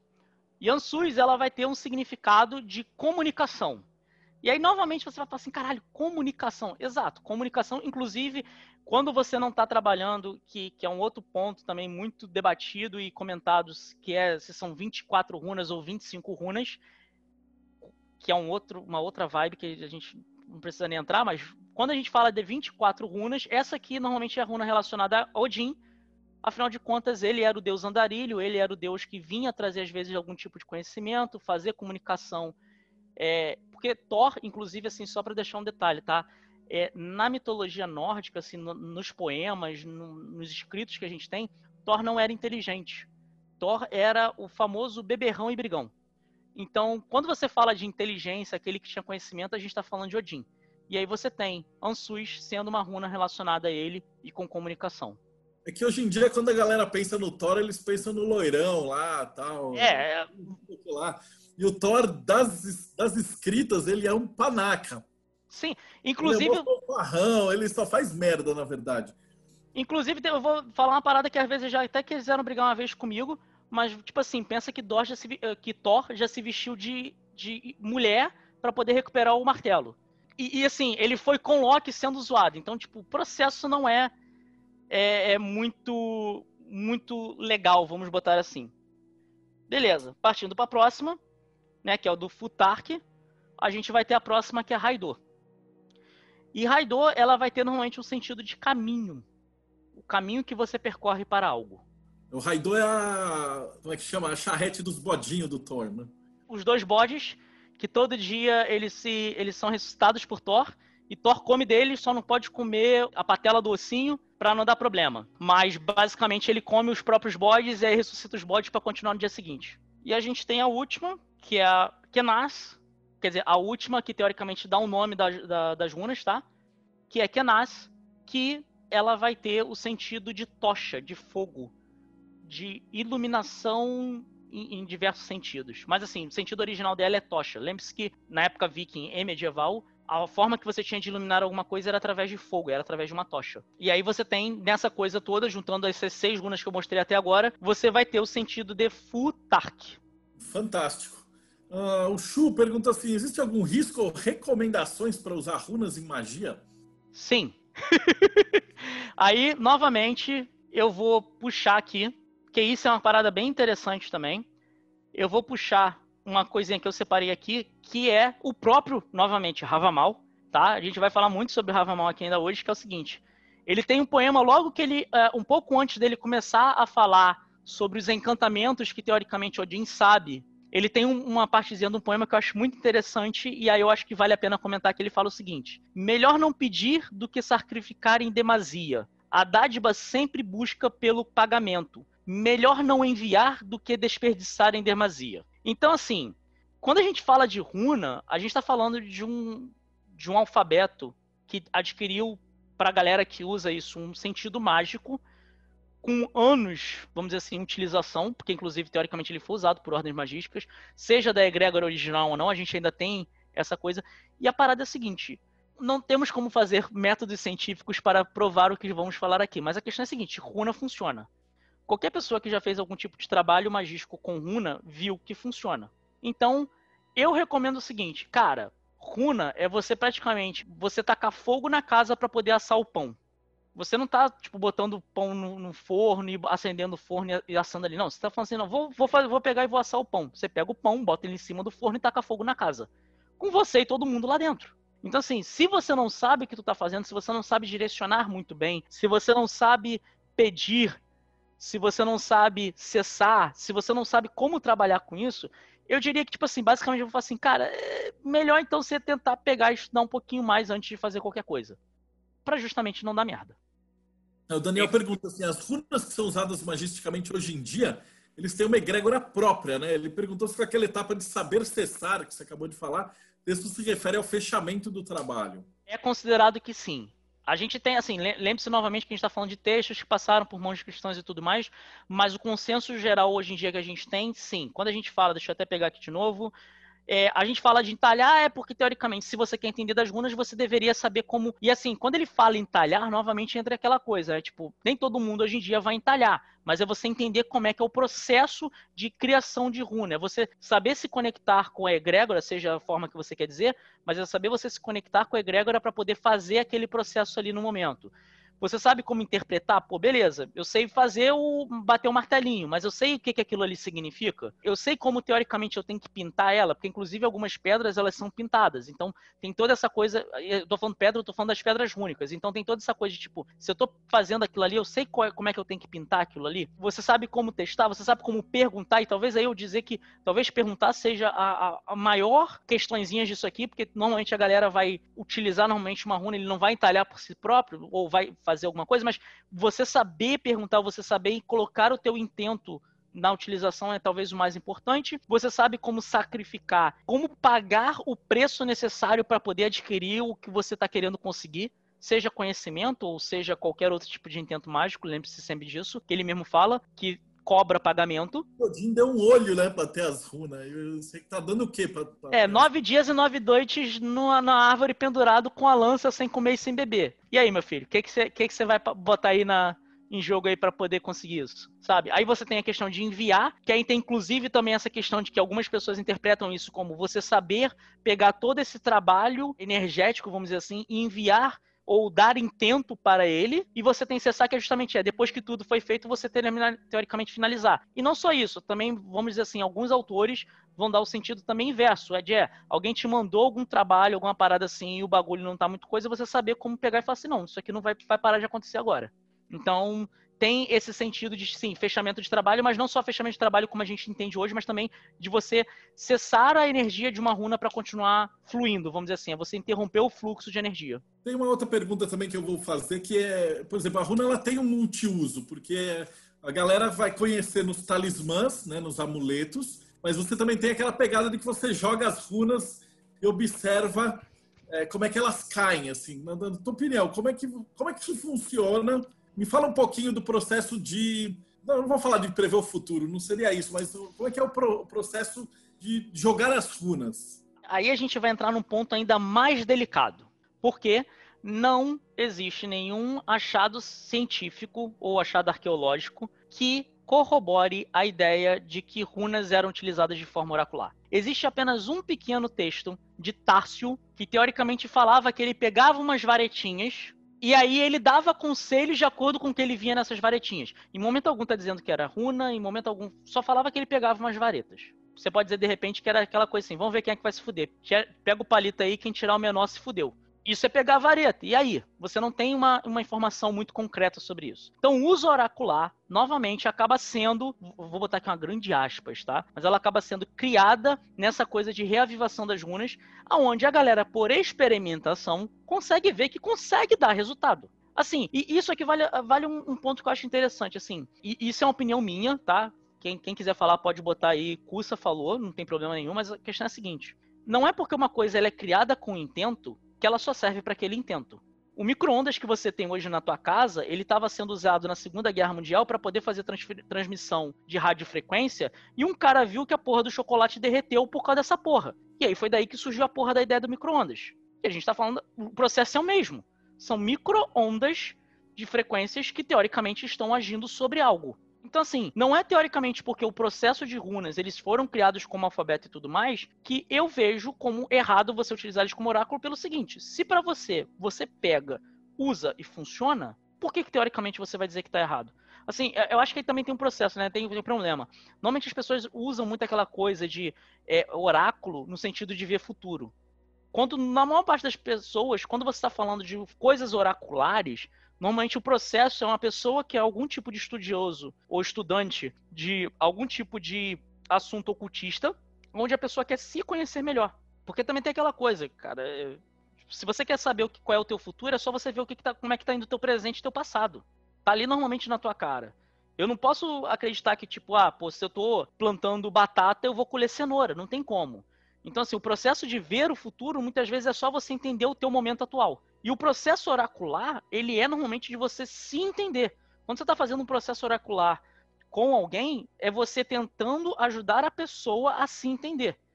Tem gente, por exemplo, que vai fazer algum tipo de meditação, se conecta com seu eu superior, com seu mentor, com o nome que você quiser dar, e o teu mentor vira e te dá tapa na cara e fala assim, ó, oh, meu filho, tu tá fazendo merda. Tem gente que não consegue, tem gente que vai fazer o quê? Vai pegar um deck de tarô, vai botar uma carta e, de certa forma, vai ter gente que vai dizer que o deck de tarô nada mais é do que o teu eu superior se comunica, utilizando uma simbologia que está ali para se comunicar com você. Eu estou fazendo a mesma coisa, só que com umas pedras com um xisquinho nela. E isso funciona muito bem para mim. Inclusive, eu estava falando com o Grola essa semana que, tipo, eu quis fazer um tipo de exercício, fiz uma tiragem de tarô, e eu fiquei 10 minutos olhando para as cartas falando assim, beleza, e aí? O que, que, que é isso? Não consegui ler nada eu tiro na runa, na hora já vem a parada e eu falo, ah, pô, é isso, isso e isso, aqui, aqui, aqui. Porque eu converso melhor com esta egrégora do que com a egrégora do tarô. Ela tem uma diferença básica do tarô, que é a parte da geometria, né? Que na, quando você está tirando o tarô, você tem as cartinhas e ela tem, que é uma coisa que a gente aprendeu lá no, no bate-papo com a Carla, que ela estava falando do Lenormand, que o Lenormand faz pares. E aí ela, o Lenormand usa uma geometria das cartas com a posição na qual cada carta está encostada com a outra carta. Que é, é, é, mais ou menos um meio campo ali entre a runa e o tarô. Eu achei do caralho. Para quem está ouvindo, é, você vai pegar assim um conjunto, três, nove, tantas runas, depois o Custa vai falar disso daí, mas você joga essas runas e você observa ali no campo o que, que caiu fora do círculo, o que, que caiu dentro e, e que runa que está pertinho de cada uma, que runa que está longe de cada uma. Explica isso aí direitinho. Quais são os métodos mais conhecidos? Como eu falei, como é um processo que foi criado mais aqui agora, assim, mais recentemente, você vai ter processos basicamente de acordo com cada autor. Então, assim, cada autor basicamente fala assim, pô, eu, tô, eu posso, por exemplo, hoje aqui pegar e criar meu método. Ah, meu método é, você vai tirar, você vai pegar quatro pedras, não tem essa parada de jogar para cima, você vai pegar pedra, não tem parada divertida, tu vai botar, sei lá, vai fazer um desenho de, sei lá, um arco-íris com sete pedras e cada uma da, das posições vai ter um significado que eu vou relacionar com arco-íris. Ponto, eu criei meu método. Então, assim, cada autor tem o seu método e aí isso vai sendo criado. Os métodos mais conhecidos que a gente tem hoje são, tem essa coisa que inclusive tem algumas pessoas que usam a chamada mandala rúnica, que nada mais é do que um, são três círculos concêntricos, aonde são divididos em oito cada círculo, e aí você vai ter cada runa ali. E aí normalmente você faz a jogagem de todas as runas 24, a que cai fora do círculo você tira, a que cai virada para baixo você tira, e as que caíram virada para cima você vai fazer a interpretação da runa que caiu virada para cima, baseada no contexto da runa que está no círculo constrito dali. E isso, por exemplo, é uma parada que tem uma galera que faz. Se isso fala com você, beleza. Outro processo muito conhecido são as famosas três pedrinhas. Tira ali, tipo, passado, presente ou futuro, ou conceito de, tipo, te dar um conselho. Um outro também muito utilizado são nove pedras, justamente por até por significar, para quem normalmente utiliza deste método, você está botando uma pedra para cada um do dia e noite que Odin passou pendurada na árvore. Então, assim, o conceito de como você tira acaba sendo muito de pessoa. Vai ter gente que vai falar assim: não, vou tirar uma pedra só. Eu vou lá, vou pegar aqui. O Marcelo me fez uma pergunta, eu vou pegar uma pedra aqui. Eu não tô nem olhando, vocês estão vendo que eu tô olhando pra cima, peguei uma pedra. Marcelo, deu merda, saiu ti. Vai ter que pagar o preço. Perdeu a mão. Entendeu? Então, assim, tem gente que vai falar, beleza, é só isso o meu processo. Tem gente que vai tirar duas, tem gente que vai tirar três. Então, o processo de tiragem de runas, seja, e a gente falando de forma oracular, ele acaba sendo muito mais de uma coisa do própria pessoa. Porque lembre-se que eu falei, o, o, processo oracular, se a gente considerar ele como sendo uma coisa do teu eu superior, de qualquer outro nome que você queira dar, se comunicando com você para você se autoconhecer melhor, para você ajudar alguém a se autoconhecer melhor, de repente o cara vai falar assim, ó, tira quatro. Ah, nunca tirei com quatro. Beleza, mas tira quatro. Se você ouvir que vai tirar com quatro, tira com quatro. Porque de repente as quatro vão que vai dar o sentido necessário para que a pessoa fale. O Jonathan está perguntando assim: quando você fala em sacrifício, que tipo de sacrifício? Pode ser alguma coisa que você valoriza no sentido subjetivo? Ou o sacrifício tem que ser material? Pode ser, por exemplo, o sacrifício de algum comportamento que tem valor para você. Aí você está querendo trapacear, hein? Você, eu vou sacrificar o que eu quero matar para já tipo, bater duas vezes. Não, o sacrifício é realmente a, abrir mão de alguma coisa que teria um valor, mas que não vai ter para o futuro.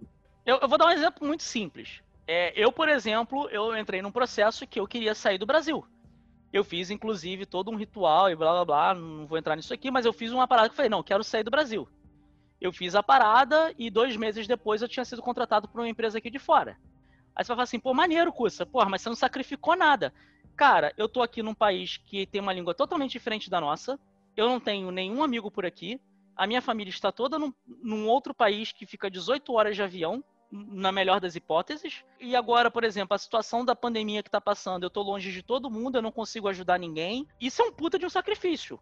Tô pagando o preço. Então, assim, quando a gente fala de runa, quando a gente fala de sacrifício, é sacrifício sim. Pode ser de não algo material? Pode. Eu, por exemplo, tem gente que vai falar que, beleza, a, a presença dos meus amigos ou dos meus familiares seria algo material.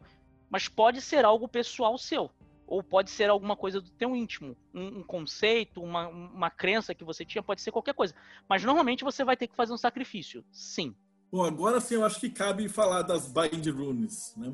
O Pedro tinha perguntado lá atrás, mas eu estou segurando até agora. É, a gente já falou das runas, de como é que você olha, como é que você observa. Você dá para fazer talismã também, ficou faltando falar de talismã. Quer, talismã... quer falar antes de falar de talismã? Quer falar sobre magia? Porque acho que vai ser mais interessante, porque Bind Rune, novamente, é um conceito novo no sentido que a gente está querendo juntar significado. Então, eu, eu, vou puxar aqui rapidinho magia rune, algumas anotações que eu tinha feito aqui, que é o seguinte, novamente volto eu pro Ravamal. Ravamal é meu queridinho. O Ravamal, ele vai falar sobre os encantamentos que o Odin sabe. E aí eu vou pegar alguns aqui só para mostrar que às vezes são umas paradas assim, tipo, muito muito louca, vamos botar assim, tá?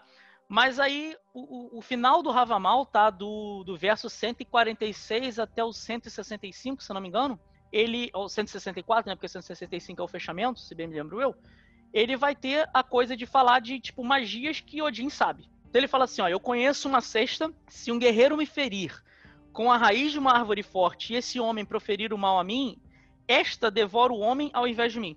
Ou seja, ele tá falando que ele sabe o encantamento com uma runa que se alguém fizer algum mal a ele, tentando mandar uma parada de morte, porque, tipo, lembre-se, é, você tá falando que, tipo, vai estar tá na raiz da árvore, significa que ele tá enterrado e quem está enterrado são os mortos. Então você vai ter as coisas que se alguém fizer isso para tentar me devorar, eu consigo pegar isso e mandar de volta pro cara. E detalhe interessante, tá? Ele não coloca quais são as runas. É tipo assim, se vira aí, negão. Aí ele traz uma outra. Eu conheço uma oitava, que para todos é útil aprender. Onde quer que eu cresça o ódio entre os filhos dos heróis, eu posso logo apaziguá-lo. Ou seja, ele consegue pegar, chegar onde está dando a merda e falar assim, galerinha, baixa a bola aí, vamos todo mundo sentar e conversar de boa. Eu conheço uma décima primeira. Seu dever ir para a batalha, liderar meus amigos de longa data, eu canto sob escudo e eles vão vitoriosos. Seguros para a batalha, salvos da batalha e eles vêm salvos de qualquer lugar. Ou seja, vai rolar porradaria, mas todo mundo tá de boa porque sabe que bagulho vai, vai ser vitorioso. Só que aqui vale um detalhe, lembre-se que pela mitologia nórdica, você só vai para Valhalla, que era um dos grandes coisas, né? Uma das grandes dádivas, se você morresse em combate. Então, essa coisa de sair vitorioso também tinha às vezes o significado de que você morrer em batalha. Você saiu vitorioso porque tu tá indo para Valhalla, tá? Só para comentar aqui esse pequeno adendo. Inclusive, eu, vou fazer um comentário aqui, utilizar o, o tipo de didática que o Grola e o Keller fizeram lá do, do curso de tarô de mitos modernos, que, que eu acho foda pra caralho, que é tentar contextualizar isso com a parada nova. Tá para sair aí o Assassin's Creed Valhalla, né? Que tá, tá, tá sendo um, um absurdo aí da galera falando. Eu tô com medo e felicidade ao mesmo tempo, porque eu acho que eles vão botar runa na parada e eu, eu provavelmente vou ficar com raiva, como a maior parte dos jogos que usam runas. Mas tem um detalhe muito interessante que eu acho que condiz com esse conceito desse encantamento. Que é no trailer, tem um determinado momento que o cara tá na batalha, ele tá se fudendo, e ele para, ele vê um senhor com uma veste, um cajadão. Ele olha pro cara, uma pessoa passa na frente, o senhor desaparece, ele vê dois corvos voando e ele vira e fala assim: Odin tá com a gente. E aí, velho, você vê que é muito interessante que nesse momento os caras voltam a andar. Que é justamente essa coisa de sair vitorioso, velho. Eu tô indo pra batalha e, tipo, se eu morrer aqui, Odin vai me levar. Então eu tô de boa. De uma forma ou de outra eu saio vitorioso. É isso que você falou, tem uma terceira parte da magia rúnica, que além de você ter as runas, você tem os talismãs, que né, é diferente da runa. Talismã, você faz o talismã e usa com ele, é tipo a, aquela magia imantada. Você tem a tirada, tipo tarô. E tem também isso aí que você falou, que é de você desenhar no mental e projetar essa runa, né? Projetar essa energia. Ela funciona também como um portal. E aí vale responde a pergunta que alguém tinha feito, que eu não lembro agora o nome, desculpa, que perguntou se teoricamente se a runa só era runa quando entalhada. Não, teoricamente, se você conseguir, você pode simplesmente projetar isso no astral. Eu já fiz trabalhos mágicos de, com runa que simplesmente eu peguei o piloto, fui no quadro e desenhei uma parada de runa. E tipo assim, o resultado que eu queria duas semanas aconteceu. Então assim, não era entalhado, não era numa pedra, mas funcionou do mesmo jeito. Você consegue fazer, inclusive, se você treinar a parte de visualização, todos aqueles exercícios básicos né, do primeiro nível lá, da, tal, você consegue inclusive traçar ela no ar e, e, e manter aquele lugar com aquela, aquele portal, com aquela egrégora, né? Então, por isso que Runa, eu acho que assim, junto com Tarô, são os meus dois oráculos favoritos, porque Runa tem uma série de, de fatos. E Runa é mais rápido, né? Porque você só tem que fazer um tracinho e já mentaliza e a parada já, já acontece. É muito mais fácil, né? É, os outros sistemas eles são mais lentos, o tarô medita em um portal e bababá. Então a runa é meio que uma magia de combate. Mesmo porque o viking, no meio lá da, da parada, ia falar assim: como é que vai ser esse combate? Não ia dar pro, pro chefe lá viking ficar embaralhando o tarô, tirar uma cartinhas. Tinha que ser uma parada muito rápida, né? Pintava com sangue na testa do maluco e, e vai. a coisa não funcionava, né? Eu vou botar mais duas aqui, mais dois encantamentos que estão no próprio Ravamal, pra gente ver que, assim, vai, vai, de todo tipo de coisa, né? Aí tem uma que eu acho muito interessante que fala, eu conheço uma décima segunda. Se eu vejo em cima de uma árvore um cadáver enforcado balançando, então eu gravo e pinto uma runa de modo que o homem se mova e fale comigo. Ou seja, vamos fazer necromancia! Porque é basicamente isso, o cara tá morto pendurado na árvore. Só que aí você tem um outro ponto que é, Odin, para poder conseguir acesso às runas, ele ficou pendurado numa árvore por nove dias e nove noites. Praticamente ele. Alguns autores, inclusive, que aí entra aquela coisa da, daquela própria cultura que eu falei, a, a se não me engano, ela tem essa coisa de que, tipo, algumas pessoas vão inclusive fazer um comparativo de Odin com Cristo, porque eles vão falar que Odin morreu pendurado na árvore, enquanto Cristo foi pendurado na cruz. Então a galera ainda vai ter, vai ter alguns autores que, inclusive principalmente da academia, tá? Não autores estudiosos de runas, mas que eles vão fazer inclusive esse tipo de comparação. Mas aí vale é interessante. Quem descobrir qual é essa runa, vamos dizer assim, você tem uma situação que você talvez consiga acesso a uma forma mais direta, um contato mais direto com o seu eu superior, porque você está se conectando com o cara que teve acesso às runas. Então, algumas pessoas ainda vão ter esse tipo de ideia de sentido, né? Um outro ponto também, né, obviamente, é que você pode considerar que você, na verdade, não é que o corpo está balançando e falando com você, mas que você está ultrapassando a barreira física mundana e você indo até o mundo dos mortos para conversar com o cara direto lá porque lá ele também vai se mover. Então tem, depende muito do autor como é que ele vai considerar esse sentido. E a última que eu quero deixar aqui, que é para mostrar que tipo, o Odin também sabia fazer coisa totalmente mundana, ele fala: Eu conheço uma décima sexta. Se de uma donzela astuta eu quiser ter todo o seu carinho e prazer, eu transformo os sentimentos da mulher de braços brancos e eu mudo totalmente seus pensamentos. Ó, oh, cara, runas para amarração, hein? Ou seja, o próprio Ravamal já fala isso. Então não sou eu, não é o Kusa que tá falando, galera, ok? O próprio Ravamal já falava esse tipo de coisa. Me fala um pouquinho das Bind Runes. Acho que só ficou faltando isso pra gente ter uma, uma visão boa pro Bind Rune, eu vou novamente eu fazer só um parêntese aqui, entre aspas, que eu vou novamente voltar e falar um pouquinho só de achado histórico pra gente poder falar, pra gente entender como é que isso é meio louco, tá? A gente tem um disco de ouro que, que é o primeiro achado que a gente tem disso. Ele é tipo um, como se fosse tipo uma moeda, tá? Ele foi achado na Inglaterra em 1981 ele é datado provavelmente do século V, se eu não me engano. Alguns detalhes sugerem que de repente ela foi, ela foi feita né, no norte da Alemanha ou sul da Dinamarca e tendo indo para lá através dessa coisa de assentamento viking ou é, invasão viking, tá? Ela tem algumas semelhanças com moedas romanas e alguns outros detalhes defendem que teoricamente justamente por essas coisas de desses detalhes e semelhanças com coisas romanas, inclusive tem um lobo e o desenho de um cara que teoricamente algumas pessoas vão falar que é Remo e a coisa dos dois lobos lá de, da, da, da mitologia romana. Esse disco teria sido feito inclusive já na Inglaterra ela tem uma mistura de Elder Futark com Anglofrísio. Lembra aquela parada que eu falei, que é a complexidade de você conseguir interpretar uma parada. E a expressão, ela é simples de ser lida, mas ela é totalmente complexa de ser interpretada. Então aí eu vou usar aqui todo, o, me desculpe aí quem está ouvindo e que sabe realmente todas as pronúncias. Me desculpe aí, eu vou usar aqui a minha pronúncia muito ruimzinha. Mas ele é alguma coisa como Gegogé, uh, Megé, Medu, uh, Megé, Medu. E aí o que acontece? O Meguer, Medu, talvez seja uma interpretação de Magamed, que depois eles têm, que seria tipo recompensa da família ou recompensa para a família. Aí você, opa, já consegui encontrar aqui uma parte de significado. O problema todo é que a série de Badrune ninguém nunca conseguiu entender o que, que é. Esse Gegogé, ninguém conseguiu entender. Existem algumas interpretações que teoricamente seria uma é, talvez falha na forma de entalhar ou coisa do tipo, que falaria de Gegoye, que seria aquele que uiva. E aí a galera fala que seria ainda mais uma representação que está relacionada ao lobo que está desenhado na, na parada da moeda, dando ainda mais conotação romana ao negócio. Então, assim, você vê que o bagulho de Rune, ele não é uma coisa historicamente totalmente colocado dessa forma. O que, que a gente tem hoje aí sim, agora, beleza, fechado parênteses de momento histórico, voltemos nós para o movimento magístico. O que, que é o Rune?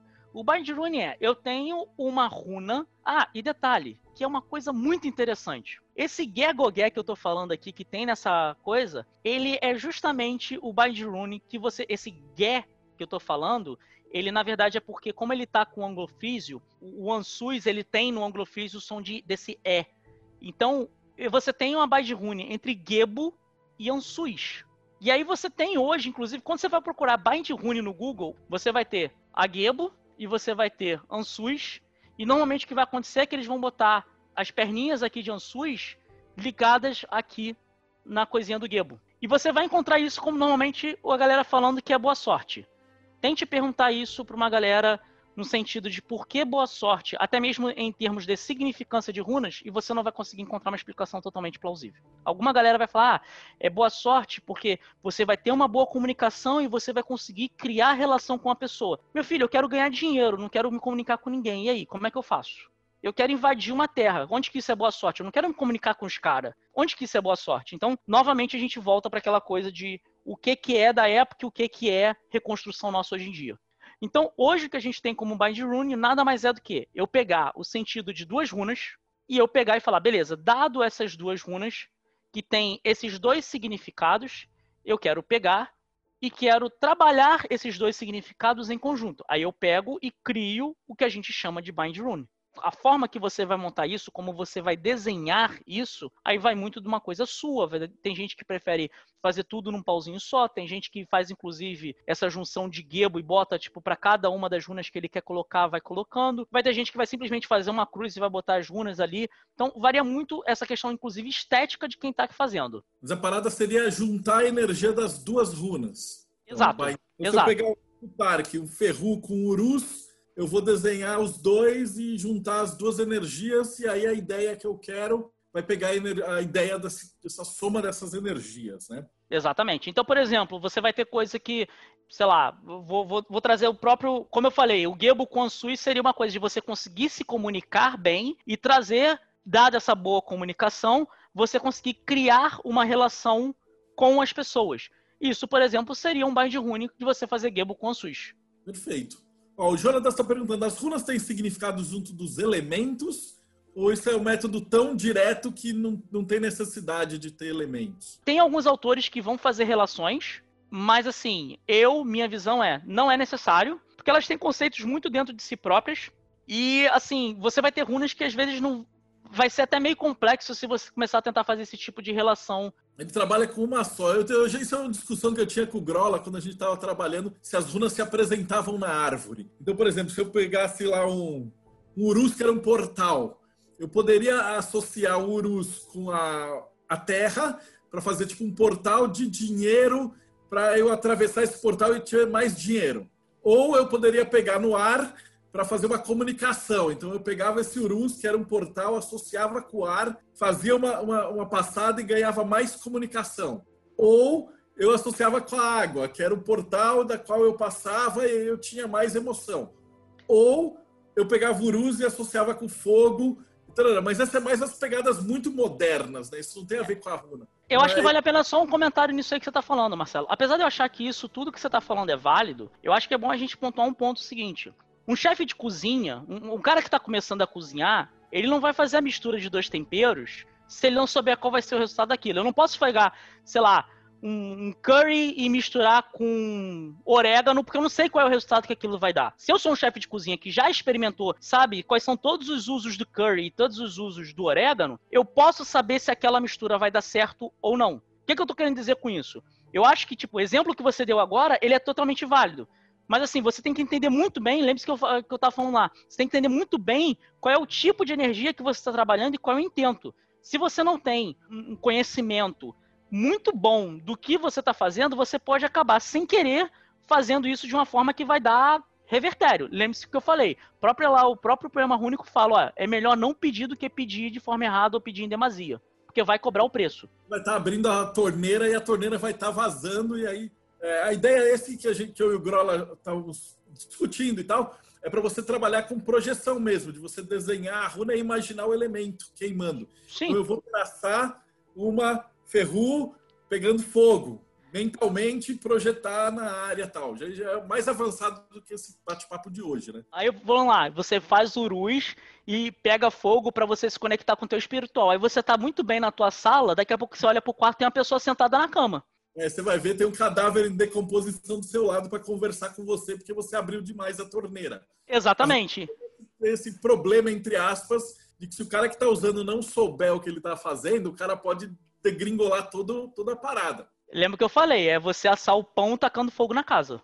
Perfeito. Uh, Custa, a gente já está chegando aí no, no, finalzinho. Vamos falar agora das referências. Então, a Elisa perguntou que livros são bacanas, tipo, o cara assistiu isso aqui e gostou de runas existem vários autores, e principalmente hoje em dia, com o aumento de número de pessoas, vamos dizer assim, estudando runas, automaticamente se aumenta o número de autores que a gente tem. Então, assim, é muito complexo listar todos, mas aí eu vou falar. Primeiro, para termos históricos, eu acho que é, é interessante você ter essa noção e estudar. Então, assim, todas as universidades praticamente da, da Escandinávia, eles vão ter algum tipo de estudos. Existe hoje na internet, por exemplo, uma parada chamada uh, Futark Journal, que basicamente é, é, é um artigo que sai todo ano normalmente tem tipo 200 páginas e são tipo é uma coleção de artigos de arqueólogos, estudantes e tudo mais. Lembre-se que normalmente estou falando dessa parte aqui só de parte histórica, mas que é uma coleção de artigos da galera falando sobre runa, o que, que achou no último ano e blá blá blá blá blá blá. Você tem também no Brasil o Instituto Neve, eu não lembro agora qual é a tradução coisa, mas é o Instituto Neve, é só procurar por eles no Facebook do Dr. Dr. Langer que é muito bom, de certa forma, para essa parte histórica. Ele tem alguns pontos, assim, volto a repetir, como é um ponto de vista totalmente histórico, vai ter um ponto que ele discorda totalmente dessa coisa de runa como oráculo, runa como magia, nada disso é certo e tudo mais. Mas vale a pena para você pegar contexto histórico para poder entender melhor a runa. Aí quando a gente parte para coisa magística, a gente vai ter alguns pontos. A gente tem praticamente assim um autor que é considerado quase que uma referência, que é o Edred Thorson. Ele praticamente tem um dos primeiros livros sobre runas e ele é um autor assim já com, vou botar assim, conceituado e considerado um dos melhores. Ele teve recentemente algumas questões envolvendo é, ideias políticas, sociais e tudo mais, que a galera comentou que talvez não seja muito bom e tudo mais. Porém, assim, desconsiderando esse ponto, se você está tentando pegar a coisa pelo conhecimento de Rune, eu vou dizer que é bom. Tem um outro autor também que a galera acaba procurando muito, que também é praticamente, vou dizer assim, que seria tipo o segundo da, da lista de tops, que é o Ralph Bloom. Ele é um autor também muito antigo. Ele tem um certo conhecimento, ele tem uma visão muito dele próprio, vamos dizer assim, mas ele tem uma coisa que me incomoda muito, que é a questão da runa em branco. Que é, ele fala que tem uma runa que não tem runa nenhuma, é uma pedra em branco. Nossa, eu nunca consegui engolir essa runa em branco, porque você joga ela, você não sabe se ela tá virada ou não tá. Então ela cai sempre para baixo. E, e assim, é, tem um ponto até que a gente estava debatendo isso com, com a galera do que fez o curso do, do tarô do Groll e do Keller, que eu estava debatendo com a galera pelo seguinte: quando você vai ter qualquer tipo de inscrição única, você não tem espaço em branco. Quando você vai separar a letra de uma da outra, ou você tem um ponto no meio da, da linha, ou você tem dois pontos, ou você tem três pontos. Você não tem uma coisa como um espaço em branco. Então, nem, nem para falar assim, olha, faz parte do alfabeto. Acaba sendo muito complexo de engolir. Mas a galera acaba normalmente indo referenciar. Eu vou dizer que esses dois autores são normalmente os mais conhecidos. A gente tem um terceiro, que é o Thomas Carlson, mas aí ele tem uma visão um pouco diferenciada, principalmente porque ele tem a teoria do Utark, que é basicamente ele pega Ferru e fala que não tem sentido você começar com um gado domesticado para contar a historinha, e aí ele pega a Ferru e joga ela pro final do Aet, e aí você começa com Urus, o, o, o conjunto das 24 runas, terminando com Ferru, sendo a última, que é tipo, depois que tudo se passou, você tem um gado domesticado. É, é uma visão um pouco diferente, algumas pessoas não gostam, outras acham muito mais interessante, mas aí também vale às vezes como um adendo para poder falar, para poder dar um estudo. Assim, eu, eu digo o seguinte, sabe, Marcelo? Eu acho que você pode ler de tudo, tá? Você pode ler tudo, até porque sim, você só consegue dizer se uma coisa é boa ou ruim se você conseguir parar para analisar. Então, tipo, eu só posso dizer que um determinado livro é ruim se eu, com a bagagem de, tipo, você tem 50 livros falando uma coisa, eu tenho um livro falando outra coisa, eu consigo fazer a comparação. Então eu vou falar o seguinte, cara, qualquer livro que você achar de runa, leia. Mas aí comece a fazer anotação para você poder bater essas coisas. Pô, olha só, esse autor aqui tá falando que, que ferru significa cachorro. Pô, todo mundo tá falando que ferru significa gado. Aí você começa depois a bater. Pô, esse falou que ferru era cachorro, deixa eu dar uma olhada aqui então nas outras paradas que ele tá falando e comparar com o resto. E aí você criar a sua própria base de conhecimento. É fantástico. O Dimitri lembrou um pouco, eu sou muito fã do livro da Mirella Faur. A galera ainda não gosta e tal, mas, puta, pra mim é um dos melhores livros de runas que foram escritos, mas ele é sem saber que ele é o melhor livro. Porque ela dá um monte de exemplo e, é, e na verdade, está colocado dentro da árvore. Então, para estudar ela e levar bem a sério esse livro, você precisaria é, separar ele bonitinho nas esferas e aí ele faz um sentido. Se você pegar ele só para olhar de primas, ele vai parecer muito confuso. É, muito... O, problema do livro da Mirella, acho que vale assim a, pontuação. O problema do livro da Mirella, vamos dizer assim, é se eu, por exemplo, eu, Cussa, como estudante de runas, for olhar para o livro da Mirella, como eu olho, por exemplo, para o livro do Edward Thorson, ou do Ralph Bloom, ou de autores que estão falando de runas, normalmente, eu vou falar assim, o livro da Mirella é muito ruim porque eu teoricamente estou olhando com a visão apenas de tentar entender o significado de runas. E aí entra o que você falou, toda runa praticamente parece igual. Quando você pega o livro da Mirella com conhecimento de outros tipos de conhecimentos ocultistas, como cabala, magia natural, esse tipo de coisa, aí sim ele começa a fazer um pouco mais de sentido. Então, esse é o problema. Para livro de entrada, por exemplo, eu não recomendo o livro da Mirella, porque você vai falar assim, caraca, então toda runa é a mesma coisa. Para iniciante, realmente, assim, o mais recomendado é o Edred Thorson, porque eu acho que é o mais simplesinho e básico nas explicações dele. Aí você começa depois a pegar qualquer coisa que tu achar por aí e começar a criar essa base de conhecimento. Eu tenho uma última pergunta do Jonatas, ele fala assim, tarô é o resultado de uma ferramenta que te dá mais resultados para autoconhecimento. E as runas são ferramentas que te ajudam a fazer coisas, ser mais prático. Como é que você não. compara runas com tarô? Na tua opinião, Cus? Eu vou dizer que não. Como eu falei, eu acho que vai muito também da pessoa. Eu, por exemplo, eu consigo fazer uma tiragem de runa e entender completamente o que está acontecendo. E aí, quando eu tô falando tiragem, eu tô falando de uso oracular. Se eu fizer a mesma tiragem com tarô, eu não entendo nada. Então, assim, para mim, eu acho que vai muito de, do, do, teu costume ou da tua egrégora, ou de o que, que fala melhor com você. Para mim, runa fala de uma forma muito simplista. É, é como se ela realmente estivesse falando comigo. Quando eu parto, por exemplo, para tarô, eu fico assim, velho, o que, que, que, que tá acontecendo aqui? Eu não tenho nem noção. Então, eu acho que não. Eu uso runa para fazer tiragem oracular, eu uso runa para poder fazer trabalho mágico, eu uso runa para, sei lá, fazer desenho quando eu tô afim. Então, assim, runa fala muito mais comigo do que, por exemplo, tarô. Eu não consigo, eu sou um zero à esquerda no tarô. Acho que isso responde. Não, responde perfeitamente. É que vai depender, cada pessoa vai ter uma visão, um jeito, uma utilidade. Ou até pouco tempo atrás eu tinha maior preconceito com a, as cartas do baralho cigano e eu, agora eu tô devorando a parada porque eu entender. Falei, caralho, mulher juntou tudo ali. Então, é muito da pessoa, Jonathan. Você vai ter que testar todos e falar qual que eu gosto mais, qual que é o que identifica comigo. E a última pergunta para a gente fechar aqui, Custa, como é que a galera te acha? Tá, vamos lá. Como é que a galera me acha? E aí, Marcelo, se você me permitir, eu vou aproveitar, inclusive, vou dar informação aqui pra galera, é, informação novinha saindo do forno, tá? Primeiro lugar que tu me acha é junto com a galera da Rod, né? Que é eu, o Grola, o Keller e o Chris. A gente tem a, essa empresa que a gente faz uma cacetada de coisa, inclusive alguns trabalhos de, de, de imagens que o Grola já fez contigo, sai pela Rod também. É, primeiro ponto é a Rod. Segundo ponto é a gente criou o nosso canal oficial de conteúdo, que é o Leaf, né? O Lupus em Fábula que tá, é um canal de vídeos no YouTube, e a gente está fazendo live de tarô e também algumas outras coisas. Pela Rod, o Groll e o Keller, por exemplo, agora estão fazendo o tarô é, mitos modernos e cultura pop, que basicamente é pegar o tarô e, e, dar uma forma, tipo assim, falar assim, ah, é complexo de entender essa simbologia, então deixa eu te dar o conceito aqui de uma forma que tu entende, te mostrando um filme. A gente tem esse curso, e aí eu vou soltar aqui a bomba é, a gente já está preparando o curso de runas para o projeto da Rod vai ter um curso meu aí de runas EAD, porque República Tcheca tem essa problemática, mas a gente vai preparar aí, quer dizer, já vai preparar não, já está em processo de preparo o curso de runas meu. Então, esses dois canais são as formas mais fáceis. Eu tenho, de vez em quando eu falo umas besteira pelo Twitter, é só tu procurar por Kusamitri. De vez em quando eu boto umas fotos munha, uns binds de rune. De vez em quando, por exemplo, essa semana eu fiz também tiragem pra galera pelo Instagram. Então, só procurar lá pelo pelo Kusamitri também no Instagram. E, tipo, para qualquer coisa, tem, eu tô no grupo do Mayhem, agora só falar comigo. Qualquer dúvida, qualquer coisa também, eu Telegram é praticamente a forma que normalmente a galera fala comigo mais diretamente se for necessário. Esses acho que são as formas mais fáceis da gente achar. Maravilha, cara. Então, obrigadão por quem ficou assistindo e é, agora esse é mais um episódio aqui do Projeto Mayhem. Posso deixar uma coisa para finalizar, Marcelo? À vontade. Vou fechar com inclusive os dizeres do próprio Ravamal que ele coloca, que é Agora os dizeres de Ra estão ditos na salão de Ra, muitos, muito úteis aos filhos do homem, inúteis aos filhos dos gigantes. Saudações àquele que falou, saudações àqueles que entendeu, aproveite aquele que compreendeu e saudações àqueles que ouviram. Assim seja. Até mais, galera.